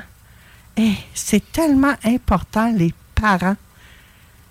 Encore Oui. en fin de semaine, j'avais des discussions avec des gens, puis on parlait de- du rôle des parents, qu'ils soient dans notre vie ou qu'ils ne soient pas dans notre vie, qu'on soit adopté ou qu'on soit pas adopté. Mhm. Je trouve tellement ta chronique de ce matin pertinente avec le pouls des gens qui gravitent autour de moi ou des auditeurs Mhm. parfois que je rencontre. Je les ai invités à t'écouter ce matin. Alors, Mhm. euh, Ben- je suis persuadée qu'ils sont là. Merci d'ailleurs d'être là. Hmm. Ben merci, Manon. C'est une belle introduction parce que même si nous, on n'est pas parents, moi, je suis parent, je suis même grand-parent, mais même si on, on- on- on est seul, on est célibataire, euh, on est en couple, on a tous eu ou on a des parents, qu'on les ait connus ou non, on origine de parents. Ils ont, joué un rôle dans notre vie, dans notre développement, par leur présence, par leur absence, par leur manquement, euh, même, et même des fois, leur amour envers nous nous a marqués positivement et parfois négativement. Hein? Euh, parce que des fois, trop aimer ou aimer d'une façon qui ne nous rejoint pas, ça peut même nous démolir à certains points. Donc, euh, les parents ont joué un rôle dans notre développement. Maintenant, il y a des gens, il y a des parents qui ont, joué un rôle négatif, qui ont nui à notre âme, à notre cœur, à notre sensibilité. Mais il y a des gens qui ont joué le rôle de parents sans être nécessairement les parents biologiques. Sais, ça peut être un, un entraîneur, euh, ça peut être une enseignante. Tu sais, il y a des personnes, des figures qui ont joué un rôle, qui ont rencontré ce besoin-là, cette vitamine qu'on a besoin, cette P1. Et ce que je dirais, moi, Manon et Roxane, c'est que les sept premières années de notre développement sont cruciales. Pour une raison bien simple, c'est que quand on est, on est enfant, entre 0 et 6 ans particulièrement, on est dans cette phase de contrôle où est-ce que c'est papa puis maman qui décident, c'est nous qui avons raison. Toi, tu suis. À partir de 7, 8 ans, là, on commence à vouloir savoir un peu plus pourquoi, comprendre le sens. C'est pas juste un ordre. Bon, va faire ton lit, range ta chambre parce que c'est en désordre. Oui, mais pourquoi c'est important? Là, on commence à développer et, et- et notre cerveau se développe. Et c'est là qu'on commence dans no- à affirmer tranquillement un peu plus notre identité. Donc, les sept premières années sont importantes parce que papa et maman ont pris beaucoup de place dans mon identité, dans l'importance des valeurs familiales, euh, des valeurs de la culture familiale, parce qu'il y a les valeurs familiales, par exemple, être responsable, etc., mais il y a la culture familiale aussi. Qu'est-ce qu'on veut dégager? Comment on veut paraître en public, etc. Et ça nous influence. Et comment nos, parents nous traitent, ça influence notre personnalité. Et c'est pour ça que si on était bien traité, ben ça produit de bons résultats. Si on est moins bien traité, on a besoin de soins, on a besoin de parents d'appoint, on a besoin de faire une, de vivre une réconciliation avec les mauvais côtés de nos parents pour pouvoir revivre, poursuivre notre vie avec plus d'équilibre. Et moi, je dirais quelque chose de vraiment important, euh, Roxane et Manon, c'est que l'amour et le soutien de nos parents, c'est vraiment la pierre angulaire. OK? C'est deux axes de cette pierre angulaire-là, l'amour et le soutien de nos parents, parce que c'est l'amour et le soutien de nos, nos parents qui forgent notre identité et notre vision de nous-mêmes. Ce que j'ai entendu sur moi entre 0 et 7 ans, ça l'a forgé ma vision de qui je suis. Quand des... Ben oui! Moi, quand des gens disent Ah, t'es doux, Eric, mais non, je suis pas doux. Je suis un fonceur. Mais c'est comme si les gens voyaient quelque chose de moi que je voyais pas parce qu'on m'avait jamais dit ça. Mes parents m'avaient jamais dit ça. Tu sais, c'est- c'est- c'est fou, hein? A, a fallu que, que je croie ce que les gens disaient de moi ou ce qu'ils voyaient de moi. Parce que pour moi, c'était pas évident. Hmm, intéressant. Et c'est pour ça que notre réservoir d'amour, et, et là, on pourrait rentrer dans les langages d'amour, parce que moi, ça m'a pris du temps à comprendre que mon père m'aimait. Pourquoi? Parce que lui, son langage d'amour, c'était le service. Moi, c'était le toucher et les mots d'encouragement. J'en recevais pas ni l'un ni l'autre de mon papa, mais il me rendait service. Papa, j'ai besoin de ça, papa. Alors, il a fallu que je sois adulte pour faire ce décalage-là. Le déclic s'est fait quand j'avais tout près de 40 ans. C'est tard quand même, hein? Imagine Ben oui. si on comprenait ça avant. Mhm. Ben, c'est pour ça que ces chroniques-là sont importantes parce que ils, ils- ils- ils- ils mettent comme un peu, on, on est en train de mettre la table pour dire, OK, vous avez des pistes pour dire, je peux aller plus loin puis je peux comprendre pourquoi je réagis comme ça. Je réagis envers mes parents comme ça. Euh, c'est tellement précieux qu'on peut savoir cette discussion-là puis amener ce contenu-là parce que ça peut nous aider dans notre cheminement. Puis il n'est jamais trop tard. hein. Peut-être on peut avoir 60 ans, 70 ans, on écoute la chronique, puis il n'est jamais trop tard pour progresser. Jamais. Et, mais plus jeune on comprend ces choses-là, mieux c'est. Ils sont Parce chanceux hein, d'avoir ça maintenant. Ben, moi, j'aurais aimé ça, connaître ça plus jeune, mais je me dis, la vie fait en sorte qu'on n'est jamais en retard au rendez-vous. Mais si les auditeurs sont là aujourd'hui, c'est qu'il y Mhm. avait à l'entendre aujourd'hui. Mhm. E- Exact. Donc, Ton réservoir d'amour, c'est quoi Ouais. cette patente-là, Eric? Un réservoir d'amour. C'est un nouveau vocabulaire que tu nous inculques, là. Mhm. Ben, c'est que lorsqu'on manque de l'amour de, de nos parents, et c'est pour ça que lorsqu'on on connaît de plus en plus les langages d'amour, hein, euh, le toucher, les mots d'encouragement, le service, les cadeaux, le temps de qualité, eh bien, ça, quand moi je suis rejoint dans mon langage d'amour, ça, ça remplit mon réservoir. Je me sens bien. Je me sens bien dans l'environnement de mes parents parce que ce qu'ils me donnent, je suis réceptif à ce qu'ils me donnent. Et donc, mon réservoir d'amour, il est rempli. Je me sens bien. J'ai le goût de collaborer avec eux. Euh, j'ai le goût de faire équipe avec eux. Je comprends que si ils me disent de faire des choses qui me dérangent, qui sont positives, par exemple, va faire ton lit, va ranger ta chambre, euh, essuie euh, la table quand tu pars, quand tu as fini de manger, ben c'est pour mon bien. sais. Je le comprends. Des fois, je le comprends pas assez vite, mais puisque je me sens en sécurité avec mes parents sur le plan relationnel émotionnel, il y a un lien de confiance qui se développe. Et quand ce réservoir d'amour-là n'est pas rempli, qu'est-ce qui arrive? C'est qu'il y a un doute relationnel. Euh, on peut se sentir inadéquat.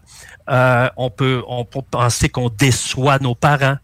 Parce qu'il n'y a pas de mot qui dit T'es correct, Eric. C'est correct ce que t'es.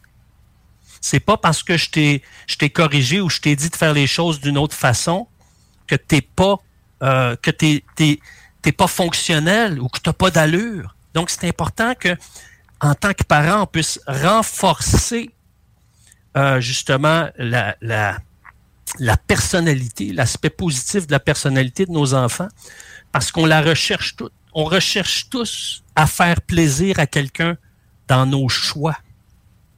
Ça nous suit toute notre vie, ça. Et il n'y en a pas un qui est meilleur que l'autre ou moins bon que l'autre, là, hein? Non, non, non.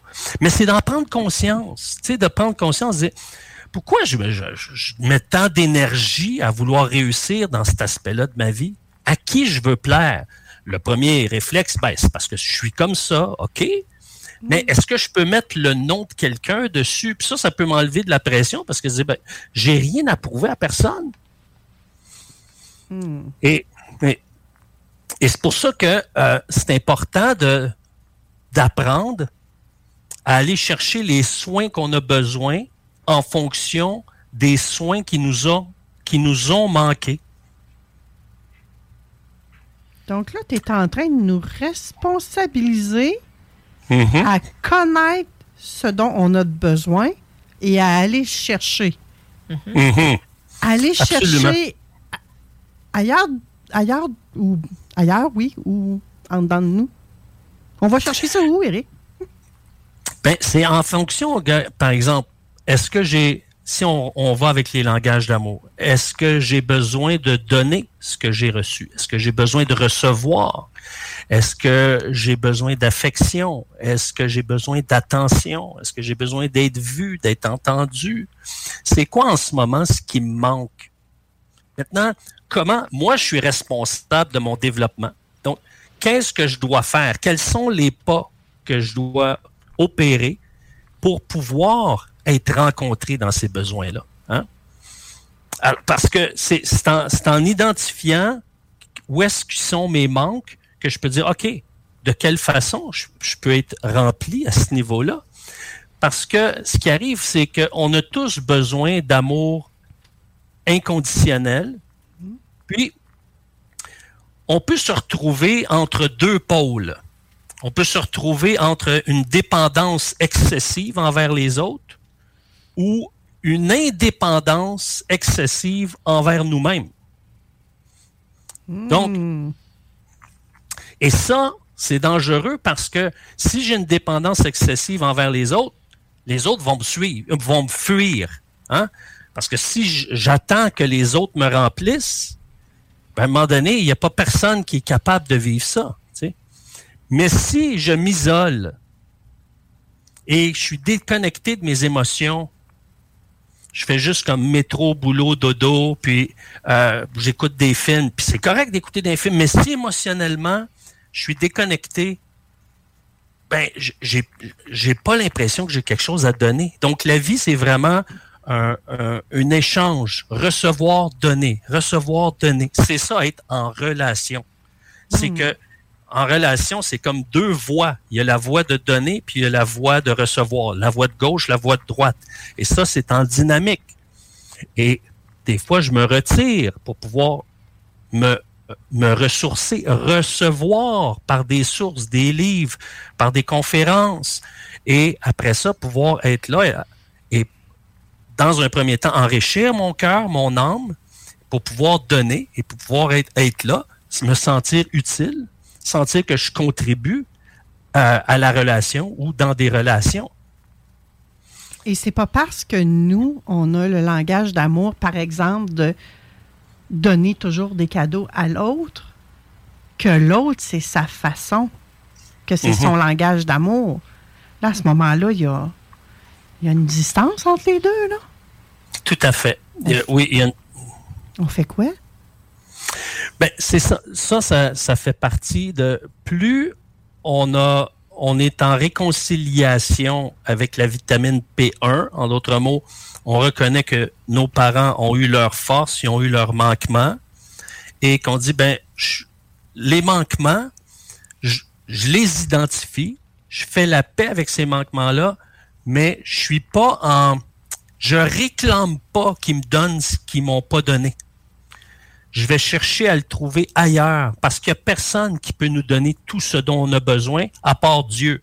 Alors, ça, c'est nos parents seront jamais Dieu. Alors, c'est là qu'on doit faire la part des choses en disant, moi, mes parents, ils m'ont donné le maximum qu'ils pouvaient me donner et j'en suis reconnaissant. Maintenant, ça, c'est la première étape. Éric, c'est comme si, c'est ça, on passait de la dépendance de nos parents à l'indépendance de nos parents, mais qu'on avait à aller combler cette, ce manque-là en créant d'autres dépendances envers d'autres gens, peut-être. Ben, je dirais une interdépendance. Parce que si c'est seulement une dépendance, ben, on ne devient pas responsable de notre développement. On, on- c'est les autres. On est à la merci des autres. Tandis que si j'apprends à dire, bon, moi, par exemple, j'ai besoin d'être rassuré. OK, parfait. J'ai une personne que j'ai besoin d'être rassuré. Ou j'ai besoin d'être encouragé. Euh, j'ai besoin d'être soutenu. Euh, j'ai besoin d'être vu. J'ai besoin d'être entendu. Donc, je vais chercher à avoir des, des activités vives, euh, des expériences qui vont m'amener à chercher à combler ce besoin-là. Maintenant, ça se peut que euh, des gens, par, exemple un musicien, un musicien, ben, euh, il peut jouer dans son salon, mais s'il joue dans un restaurant ou s'il joue dans une salle de spectacle, les gens vont pouvoir apprécier son talent. Donc, il donne, mais les gens reçoivent. Alors, quand ils reçoivent, ils vont applaudir parce qu'ils ont apprécié. Donc, lui reçoit à son tour en donnant. C'est la même chose sur le plan relationnel à être présent. Donc, plus on apprend à comprendre puis à connaître, à détecter le langage d'amour des autres, ben, plus on est capable de se positionner vers l'autre en disant Ah, je sais que telle personne, ça lui fait plaisir un petit cadeau. Donc, si par exemple, je vais souper chez quelqu'un et j'apporte une bouteille de vin, ah, je pourrais apporter peut-être Ah, j'ai remarqué qu'elle aime les chocolats, un, un petit chocolat en plus. C'est c'est juste une petite douceur. Ou Ah, j'ai remarqué que c'est une personne qui encourage beaucoup. Je vais lui dire Hey, wow, c'est c'est beau comment tu as, agencé ton salon. On développe ces relations-là. Et là, les gens, ce qu'ils font, ce qu'ils découvrent, c'est que Wow, on est bien en présence de cette personne-là parce que elle, elle est connue. Puis c'est, quoi, Manon? Non. C'est que nos parents, la vitamine P1, là, c'est l'importance de cette vitamine-là, c'est d'être connu. Quand nos parents nous connaissent, ils savent doser. Ils savent doser quand c'est le temps de nous réprimander. Ils savent doser quand c'est le temps de nous encourager. Parce qu'ils nous connaissent. Ils savent c'est quand qu'on a la mèche courte. Donc, ce qui, la, pourquoi elle est importante, la vitamine P1, surtout les sept premières années, c'est parce que c'est là qu'on se sent connu. Et on a tous besoin de se sentir connu de quelqu'un. C'est pour ça qu'on veut être en couple. On veut partager notre vie avec quelqu'un qui a le désir de nous connaître. C'est notre identité propre, là. C'est- C'est c'est- c'est ça pourquoi on existe. Exact. Wow! Exact. Est-ce que je peux poser une question à Eric? Mm-hmm. Dans un cas de débalancement, exemple, euh, deux Mhm. personnes en relation, ils n'ont pas le même langage d'amour, est-ce que tu recommandes à la personne de- d'essayer de, faire l'effort de faire le langage de l'amour que l'autre veut recevoir? Ou est-ce que tu conseilles à la personne qui reçoit de- d'interpréter, de, dire, OK, quand il a fait ça, c'est comme s'il m'avait dit ça. Exemple, si c'est le service puis que moi, c'est le langage, de traduire le service en mots ou de demander à la personne qui fait que des services de dire plus de mots ou, tu- ou de se rejoindre au milieu de tout ça? C'est quoi ton conseil dans un cas comme ça? Oui, mais quand il m'a donné un cadeau, il fallait que je comprenne qu'il m'aime. Ben, oui, c'est Mhm. ça. Mais est-ce que c'est d'interpréter le geste de l'autre ou de faire l'effort vers le geste que l'autre voudrait qu'on fasse? Moi, je dis c'est les deux. Je vais te donner un exemple concret. Euh, ma première épouse, Carole, qui est décédée. Euh, une fois, j'ai- souvent, j'apportais des fleurs dans des moments dans, qui n'étaient pas attendus. tu sais, Quand tu avais quoi te faire pardonner? Non. Non, c'est ça, jamais. non, je- justement, je voulais pas parce que ça ne produit pas un bel effet. Et à un moment donné, je lui apporte des fleurs sans lui écrire un petit mot. J'ai pas mis de carte. J'ai juste amené les fleurs. Fait que là, à chaque fois que je lui apportais des fleurs, elle me remerciait, elle me donnait un bec. Ah, oh, Eric, tes dons fins sont bien belles. Cette fois-là, zéro. J'attends une journée. Je dis, écoute, Carole, est-ce que le choix de mes fleurs, parce que des fois, il y a des fleurs qui nous plaisent plus que d'autres. Moi, j'avais appris à découvrir que tel genre de fleurs, elle aimait ça, selon ses réactions, tout ça. Savez-vous ce qu'elle me dit? Elle me dit, ben, ouais, ça me gênait de dire ça, mais les fleurs sont belles, mais tu m'as pas, tu m'as pas mis de petite carte avec le petit mot. Moi, c'est le petit mot que tu joins aux cartes qui fait tout mon, éve- mon émerveillement, ma gratitude, mais il n'y avait pas de petit mot. Là, j'étais là, ah, là, j'ai compris. Son langage d'amour, c'est les mots d'encouragement. Puis je peux pas passer à côté de ça. Il y, aurait eu une marguerite avec un super mot. Elle serait autant contente qu'un un pot de fleurs à 75 pièces pas de mots. Tu comprends? Tout, tout ça pour dire que, Roxane, j'arrive. Surtout si c'est toi, par exemple, qui aurais besoin que le circuit change de track. En d'autres mots, à son langage qui, qui me, son langage d'amour qui déploie vers moi me rejoint pas autant que lui. Donc, toi, tu as une force en tant que, que femme parce que normalement, un homme cherche à faire plaisir à sa femme. C'est là qu'il se sent un héros. Un homme se disqualifie quand il sent qu'il réussit pas à combler son cœur. Donc, c'est de lui exprimer comme un souhait. Et sais-tu quoi, chérie? Qu'est-ce qui me fait du bien? Euh, c'est quand que tu remarques quelque chose puis tu me le dis ou que tu sais, tu sais, tu, m'encourages par tes mots, que tu as aimé ce que j'ai fait pour toi. Tu amènes des exemples très, très, très concrets, très spécifiques. Tu lui donnes la ligne entre, entre pour que lui, il s'exerce à le faire. Puis à chaque fois qu'il te dit un merci, ah, t'es donc fin de, me le dire. Ah, wow, j'ai trouvé ça bon ce que tu as fait à, manger, ou j'ai trouvé ça beau comment tu as placé la table, ou ah, merci, ça m'a soulagé que tu, tu m'aies rendu un service. Tu, lui donnes des exemples comme ça, et quand il le fait, là, toi, tu, l'encourages, tu lui dis, hey, merci. Euh, tu peux y prendre les mains s'il est toucheux, mais tu le regardes dans les yeux et tu dis, sais-tu quoi? C'est des gestes comme ça qui comptent mon cœur puis qui fait que mon amour pour toi grandit. Et ça, là, je veux dire... euh, C'est cute, hein? C'est c'est Ouais. de la communication à un autre niveau, là. C'est wow! On aime. Mais je te c'est de se rejoindre les deux un peu, d'exprimer à l'autre ce qui nous ferait du bien, puis l'autre fait un peu l'effort aussi de faire ce que ce qui fait ce qui plaît à l'autre dans le fond. C'est vrai qu'on veut plaire à notre partenaire, je, je l'espère du moins. Et là, quand Yeah. c'est pas dans les deux sens comme ça, Eric, là, c'est voué à l'échec. Là, on est mieux de changer de partenaire. Ben, on engage un coach. hein, On, on prend... on, prend- On appelle Eric, Ouais, je ouais. pense. Ouais, bonne solution. Oui, parce que, ouais, écoute, et, et moi, c'est ça qui m'émerveille, parce que quand je- j'essaie de déficeler là, les nœuds, puis je vois, dans le fond, c'est juste de revenir à la base, puis de, de s'enligner. Parce que des fois, c'est qu'on a perdu de vue où est-ce qu'on s'est perdu. Hein? C'est facile de se perdre, hein? Ah c'est, ça. C'est pour ça que euh, quand on a eu des, de bons exemples de parents qui se sont aimés et que parce que ils n'ont pas cherché à avoir des enfants pour avoir plus d'amour, mais parce qu'ils s'aimaient, ils ont eu des enfants. Ça, ça produit un environnement, un terrain positif. Et c'est pour ça que parfois, on a besoin de changer de sol pour que notre plante puisse s'épanouir. En d'autres mots, on a besoin de changer certaines de nos croyances pour améliorer notre bien-être émotionnel. Et je vous donnerai un exemple que, qui a été vécu. Euh, ça ça s'est passé dans un, institut correctionnel de la Californie.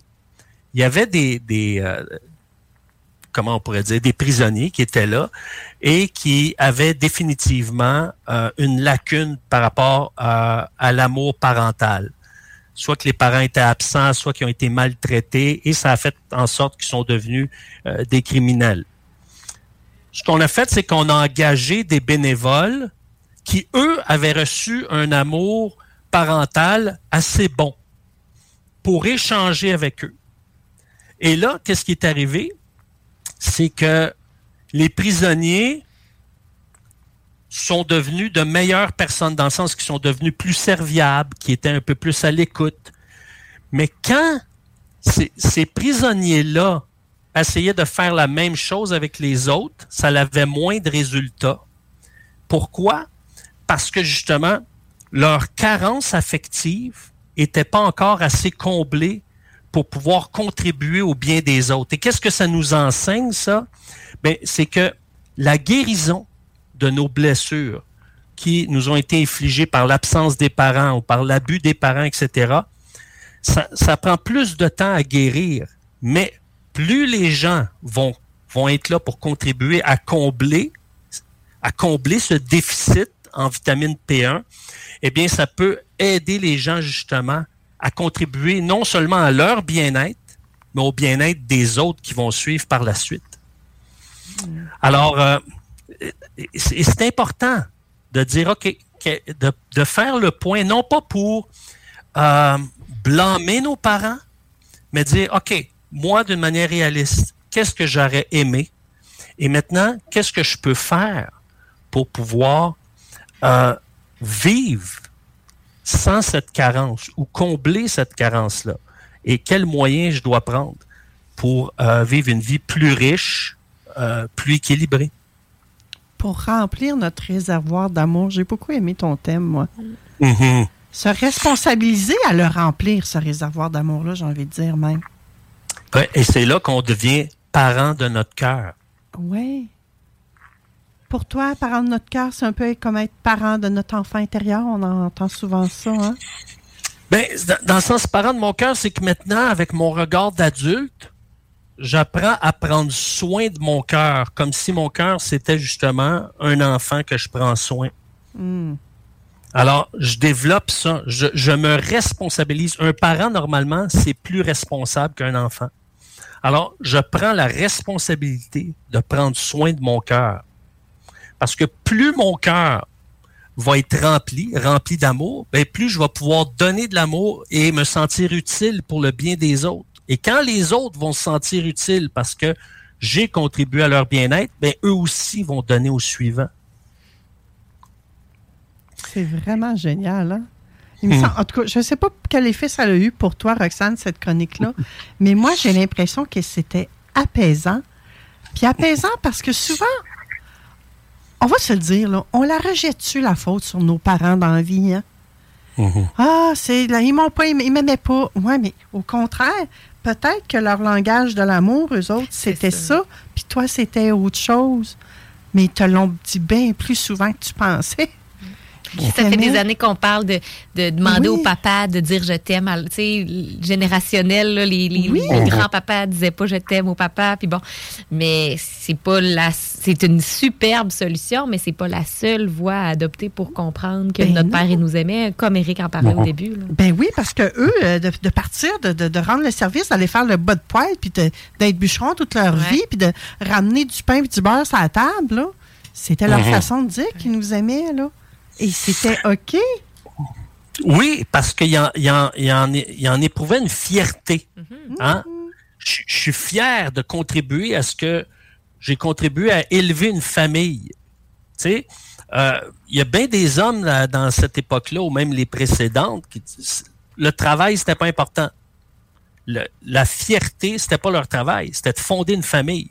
J'étais un chef de famille, tu sais? J'ai 6, 7, 8, 10 enfants. C'était une fierté. Mais sur le plan relationnel, il y avait des carences.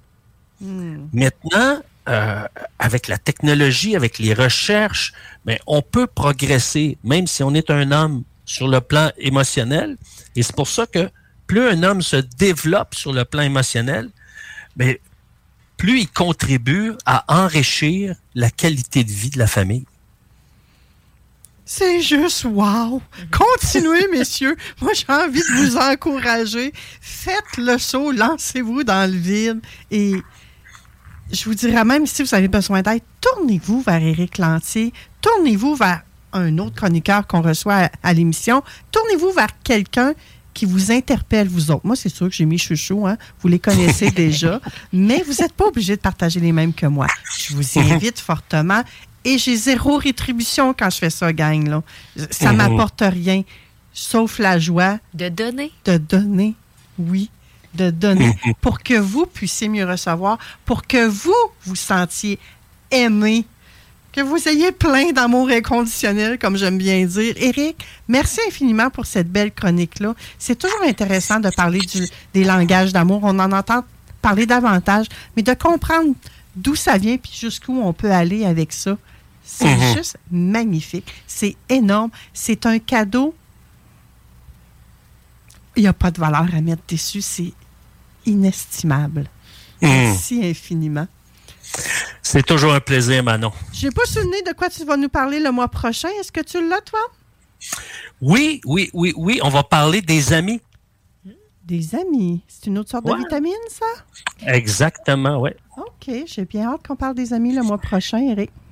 On va parler de la famille et des amis, en fait. Là. Ouais. OK, génial. J'ai très, très hâte. Je, je suis persuadée que les amis ont un rôle hyper important également dans nos vies. Merci, Eric. Ouais, merci, là. Au mois prochain. Au mois prochain. Bye, bon dimanche. Donc, après la pause, c'est moi qui va vous revenir et qui va vous parler de comment améliorer vos communications avec les gens que vous jugez parfois difficiles. Restez là. Le format, il a volé. Oh, toi. 96.9. C 96.9. Rock et hip-hop. CJMD 96.9. Les seuls à vous parler en journée, les week-ends. Les hits du vendredi à 20h et les hits du samedi de 16 à 18h et de 20 à 22h sur CJMD 96.9. Écoutez-nous de partout sur le 969fm.ca. Animation festive avec Anne Perron et Lynn Dubois. Les hits, c'est la meilleure musique. Dance, pop, electro, house. Les nouveautés musicales avant tout le monde. Et bien sûr, prix à gagner et surprise. Les hits du vendredi dès 20h. Les hits du samedi dès 16h sur le 90 du houblonneux. Ça, c'est un mot qu'on vient d'inventer pour la pub. Downtown Lévis, la seule station hip-hop au Québec. Hey, bonjour la belle gang. Bienvenue dans cette belle chronique-là intitulée Comment améliorer vos communications avec les gens que vous jugez difficiles.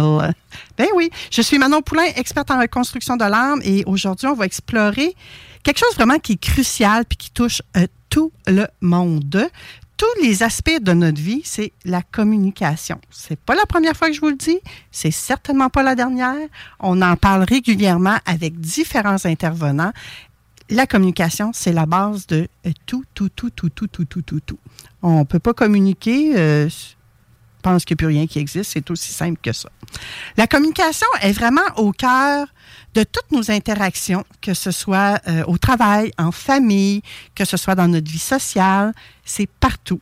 Puis ça peut arriver parfois qu'on ait du mal à, il y a certaines personnes qui ont dit Oh, il me semble que c'est pas facile avec elle. Elle vient tout le temps me chercher. Elle comprend rien, la tabarouette. Ça vous arrive-tu à vous autres, ça? Bien, moi, ça m'est déjà arrivé beaucoup plus souvent par le passé que maintenant parce que j'ai développé des trucs, j'ai développé des habiletés. Je me suis éduquée, je me suis informée sur le sujet et ça date pas d'hier, je vais vous le dire tout de suite. Donc, pour avoir une meilleure communication, pour interagir plus plus efficacement avec les gens, moi, j'aime bien aborder les styles sociaux d'interaction parce que ça peut nous aider vraiment à surmonter des défis. Et il y a deux aspects importants dans les styles sociaux euh, d'interaction, j'allais dire de communication, d'interaction, c'est tout d'abord la dominance. La dominance, ça se rapporte vraiment à la manière qu'une personne a l'influence les autres. Qu'elle influence puis qu'elle contrôle les autres, j'oserais même dire. Donc, admettons qu'on prend une échelle de 1 à 10. À 1, la personne va être plutôt observatrice. Mais si elle est à 10, elle, va prendre le contrôle des interactions. C'est elle qui bosse, c'est elle qui lead, c'est elle qui décide. L'autre volet, le deuxième aspect que je veux vous parler, c'est la réactivité affective. C'est vraiment comment la personne elle va exprimer ses émotions, comment elle va réagir face à sa façon comment je dirais ça? Comment elle va exprimer ses émotions, de quelle façon elle réagit aux émotions des autres? Donc, vraiment, comment elle va accueillir l'émotion de l'autre. Et encore là, si on essaie de mettre ça sur, une échelle, le 1 serait, ça va plutôt être très impersonnel. Tu sentiras pas la connexion émotive. Et à l'inverse, si on pousse ça à l'extrême et qu'on met la note de 10, par exemple, elle va être soucieuse vraiment de l'autre personne. Elle va être j'avais envie de dire, hyper sensible aux autres, mais elle va être très sensible à l'autre personne. Souvent, on va voir euh, Mère Teresa là-dedans. Hein, les gens vont, vont associer ça à Mère Teresa. Fait que ceux qui sont plus analytiques aujourd'hui puis qui ont le goût de se faire un petit cadran, vous, vous, vous faites un, un tableau en quatre, deux en bas, deux en haut. En haut, vous mettez la dominance, moins dominant à gauche, plus dominant à droite. Et euh, sur le côté, vous mettez la réactivité affective. Donc, plus tu réactif, tu en bas, et moins tu réactif, tu en haut. Et là, je vais vous donner les quatre styles de communication qui vont là. Si on part d'en bas, donc celui qui est le plus réactif affectivement parlant, mais qui est le moins dominant, c'est la personne aimable qui a le style aimable, un peu comme Mère Teresa, je disais tout à l'heure, bien, elle, vraiment, c'est une, une, euh, une, personne qui est chaleureuse, elle va être empathique, mais elle va vouloir éviter à tout prix les conflits. Elle va préférer les interactions harmonieuses. Elle veut que ça se passe euh, tout le temps bien. Juste au-dessus, je mettrais le style analytique. Donc, l'analytique, lui, il y a moins de réactions affectives il n'est pas très dominant non plus. Il est plus proche du, du 1, 1 à 5, admettons, là, si on se fie à l'échelle. Donc, le style analytique, lui, il est plus rationnel, il est plus méticuleux. Euh, c'est un individu qui va aimer avoir des faits, des données concrètes pour appuyer ses arguments. Lui, il va beaucoup être axé sur avant ça, ça se passait de même. Aujourd'hui, c'est de même. Ben, demain, ça va être comme ça. Ça y prend des faits concrets je, vais approfondir tous euh, ces styles de communication-là dans d'autres chroniques un peu plus tard. Mais aujourd'hui, je veux simplement mettre la table de façon générale. Donc, si on y va avec le style directif, que moi, si vous avez fait le fameux cadran, il se trouve en haut à droite. Donc, lui, le style directif, il est vraiment dominant. Euh, il veut tout contrôler. Par contre, il y a très peu de réactivité affective. Lui, parlez pas, parlez-y pas d'émotion. Lui, il veut rien savoir de ça. Hein? Il va être vraiment axé sur euh, axé sur l'action, oui, c'est ça. Je me, j'étais en train de me dire dans ma tête, je dis deux fois le même mot, moi là, ça marche pas. Non, le directif, la personne qui a un style directif, parce que ça peut être autant être un homme qu'une femme, hein, sachez-le, peut avoir un style directif. Donc ça, c'est une personne qui va vraiment être axée sur les résultats. Il va préférer des discussions vraiment très courtes, concises, pour qu'il puisse prendre des décisions rapidement il veut pas qu'on s'éternise dans la discussion. Donne-moi vite, vite, vite ce que tu as à me dire, puis moi, après ça, je vais décider. C'est lui le boss, n'oubliez pas, là, c'est lui qui doit décider. Le style expressif, ben là, il nous restait une case sur notre belle petite feuille. Donc, c'est vraiment en bas à droite, le style expressif. Donc, ça veut dire qu'il y a une réactivité affective qui est quand même très grande. Ça va varier du 5 à 10. Et euh, il y a très peu... Euh, c'est pas vrai ce que j'allais dire, il y a beaucoup de dominance également. Donc, il, aime ça, avoir un certain contrôle.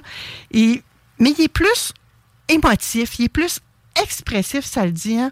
Euh, c'est un individu qui va être toujours enthousiaste, qui va être joyeux, qui va préférer les interactions vivantes. À la limite, des fois, le- les personnes qui ont un style euh, expressif sont parfois gossantes.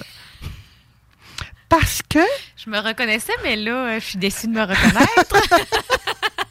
sont parfois gossantes parce que ces personnes-là, là, ils vont parler avec toi, la première personne, ils vont convenir de quelque chose, mais en s'en allant, tout, bon, tout, tout au long de leur parcours, ils vont rencontrer une autre personne. Mais entre les deux, là, ils ont pensé à 300 millions d'affaires. Mais ils sont visionnaires. Fait en parlant avec la deuxième personne, ça se peut très bien que ce qu'ils ont dit à la première soit totalement défait. Mais c'est des gens qui sont visionnaires également. Mais à différents, à différents niveaux, Roxane, hein? parce que à la limite, on est tout ça, mais on en a un qui est prédominant. Fait que comment identifier notre, notre- notre style prédominant? Ben, c'est quand même assez simple. Je vais vous donner quelques points. Et là, je vais faire peut-être un petit peu de lecture en même temps, mais c'est OK. Le- les styles personnels de communication, c'est important que je vous dise que ça ne dicte pas la manière dont une personne agit quand elle est toute seule. C'est vraiment important de comprendre que les styles personnels d'interaction, ça correspond à notre soi public, à ce qu'on dégage auprès de monsieur, madame, tout le monde. Puis c'est vraiment indépendant de ce qu'on connaît de nous-mêmes. Je vais donner un exemple. Par exemple, Pascal elle pourrait s'exprimer sur un, ton doux, faire très peu de gestes, puis formuler ses interventions vraiment de façon très nuancée. Mais elle, peut-être qu'elle pense d'elle-même qu'elle a un ton agressif, puis qu'elle craint à la limite d'intimider les gens. Là. Que son message passe pas bien. Mais dans le fond, c'est pas ça du tout. Fait que c'est pas la perception qu'on a de nous-mêmes. Et c'est pas non plus euh, le, le soi public, c'est ça traduit pas nécessairement ce qu'on a à l'intérieur de nous. Dans le sens que, admettons, je vais, je vais y aller avec un exemple, ça va être plus simple. Isabelle est touchée par ce qui arrive à sa collègue euh, Marie, par exemple, mais elle continue quand même à se concentrer sur la tâche. Donc, elle ne s'est pas laissée submerger par son émotion parce qu'elle vivait à l'intérieur d'elle. Donc, les autres collègues autour qui ont perçu ça, qui ont vu ça, vont probablement dire que, à moins, à qu'ils connaissent très, très, très bien Isabelle, ils vont réagir face à ce qu'ils ont perçu de Isabelle. Bon, ça ne dérange pas à continuer à travailler. Plutôt que la personne qui connaît beaucoup Isabelle va peut-être aller voir Isabelle en personne puis lui dire Isabelle, ça t'a touché ça, hein? Tu veux-tu qu'on en parle? Elle va le savoir. Fait que c'est pas ce qu'on c'est vraiment ce qu'on dégage publiquement et non ce qui se passe également à l'intérieur. Fait que moi, je vous inviterais à, réfléchir à vos réactions habituelles, mais vraiment dans des situations de communication avec les autres, quand vous êtes en gang. Qu'est-ce que vous faites, par exemple? euh, Est-ce que vous êtes plus du genre à éviter les conflits? Est-ce que vous êtes plus du genre à chercher des données factuelles? Est-ce que vous êtes plus axé sur l'action? Est-ce que vous êtes plus en train d'exprimer des émotions comme si vous étiez euh, une petite bombe à retardement, des fois, comme on les appelle? Réfléchissez à ça. Comment vous êtes quand vous êtes en gang? En, gang de chums ou en gang de collègues, c'est pareil. Ou même dans votre noyau familial. C'est très, très, très parlant. Vous pouvez aussi demander à vos amis, à vos collègues, aux membres de votre famille, Hey, quel style de communication tu penses que j'ai, moi? Est-ce que. Comment tu me vois? Quand tu m'observes, là, tu perçois quoi de moi? Fait que ça, ça va vous aider également à déterminer c'est quoi votre propre style de communication, votre, ce que vous dégagez publiquement, votre soi public. Vous pouvez aussi euh, prendre en compte, comment je vous dirais ça? Oui, vous avez votre style dominant, mais vous pouvez avoir des traits des autres styles. Vous pouvez en tenir compte. Euh, Il y a des gens vraiment que euh, ils vont avoir l'impression d'être trois styles, mais pas le quatrième. j'ai envie de vous dire, c'est tout à fait normal. Et à la limite, vous êtes surtout pas le style celui que vous avez l'impression que vous n'avez pas, là, par exemple, si tu n'as pas l'impression que le directif, ça s'applique à toi, mais que lui, ben voyons donc, moi, jamais, euh, je suis pas comme ça, je suis pas dans l'action, ben probablement que ton plus fort, c'est l'opposé, donc ça va être l'aimable. La même chose pour l'expressif versus euh, l'analytique. Si tu sens que tu en as un, que non, non, non, c'est vraiment pas moi, ben probablement que ton plus fort, c'est son opposé parce qu'on naturellement, on veut éliminer ce qu'on n'aime pas dans notre vie. Hein. Et aussi, on peut identifier le style de communication de notre interlocuteur. C'est la même chose. On peut observer les comportements verbaux et non verbaux de notre interlocuteur. On peut voir s'ils sont plus aimables, ils vont avoir tendance à utiliser un langage positif. S'ils veulent éviter la confrontation, encore là, c'est plus un style aimable. Tandis que s'ils sont plus analytiques, ils vont chercher des détails, ils vont chercher des données. On peut aussi écouter le, discours des gens. Les directifs, eux autres, vont avoir vraiment tendance à être dans le très concret, à parler d'action. Tandis que l'expressif, vraiment, il va revenir encore à ses émotions. Puis ça va être vraiment de, façon marquée, de façon euh, dynamique, enjouée, j'ai envie de dire. Posez-leur des questions ouvertes pour obtenir plus d'informations sur leur site de communication. Tu par exemple, demandez-leur Hey, comment toi tu préfères qu'on traite euh, un problème? Là, il va dire plein d'informations et toi, tu vas être en mesure d'identifier quel style de communication la personne a. Et euh, ben voilà, ça met comme la table à tout ça. On a mis les bases des styles de communication, des styles sociaux d'interaction, en comprenant que notre propre style de communication, puis en identifiant celui de la personne à qui on parle, ben, on peut mieux se préparer à interagir avec eux. On peut préparer le message qu'on veut passer de la façon qu'on va lui apporter également. Et dans nos prochaines chroniques, je vais vous revenir pour vraiment aller plus en profondeur dans chacun des styles. Je vais vous donner probablement quelques petits conseils pratiques que vous allez pouvoir mettre en application, vraiment pour adapter vos communications au style de la personne avec qui vous avez à interagir. Fait que moi, je vous invite à nous écouter encore dans les prochaines semaines. Je vais vous parler du style aimable, du style analytique, du style directif et du style expressif. Merci d'avoir été là aujourd'hui. Oubliez pas que la communication, c'est une compétence puis ça s'améliore avec la pratique. Hein? Oui, oui. Expérimentez, faites, faites des essais, erreurs. Et euh, si vous avez des questions, vous pouvez m'écrire. Ça va me faire plaisir de vous aider à y voir un petit peu plus clair là-dedans. Et restez à l'écoute pour des prochaines chroniques où on va parler. Euh, la prochaine, ce sera l'aimable que je vais aborder avec vous autres de plus en profondeur. Et c'est déjà le temps que je vous dise bye bye à la semaine prochaine. Restez là. Après nous, c'est les technopreneurs. Le bingo recommence le 22 octobre. Les cartes sont déjà en vente. Vous pouvez aller euh, euh, sur le site 969fm.ca pour connaître les nombreux points de vente. Et moi, je vous retrouve la semaine prochaine. Bonne semaine. Je vous envoie tout plein d'amour inconditionnel avec un beau bisou. Bye bye. Salut tout le monde, c'est Eman de la Claire Ensemble. Vous écoutez CJMD 96.9, ma gang de bas canadiens. Keep it mince! Rendez-vous dans l'une de nos 18 lunetteries. CJMD, le 96.9, allez. Want flexibility? Take yoga. Want flexibility with your health insurance? Check out United Healthcare Insurance Plans. Underwritten by Golden Rule Insurance Company, they offer flexible, budget friendly medical, dental, and vision coverage that may be right for you. More at uh1.com. Planning for your next trip?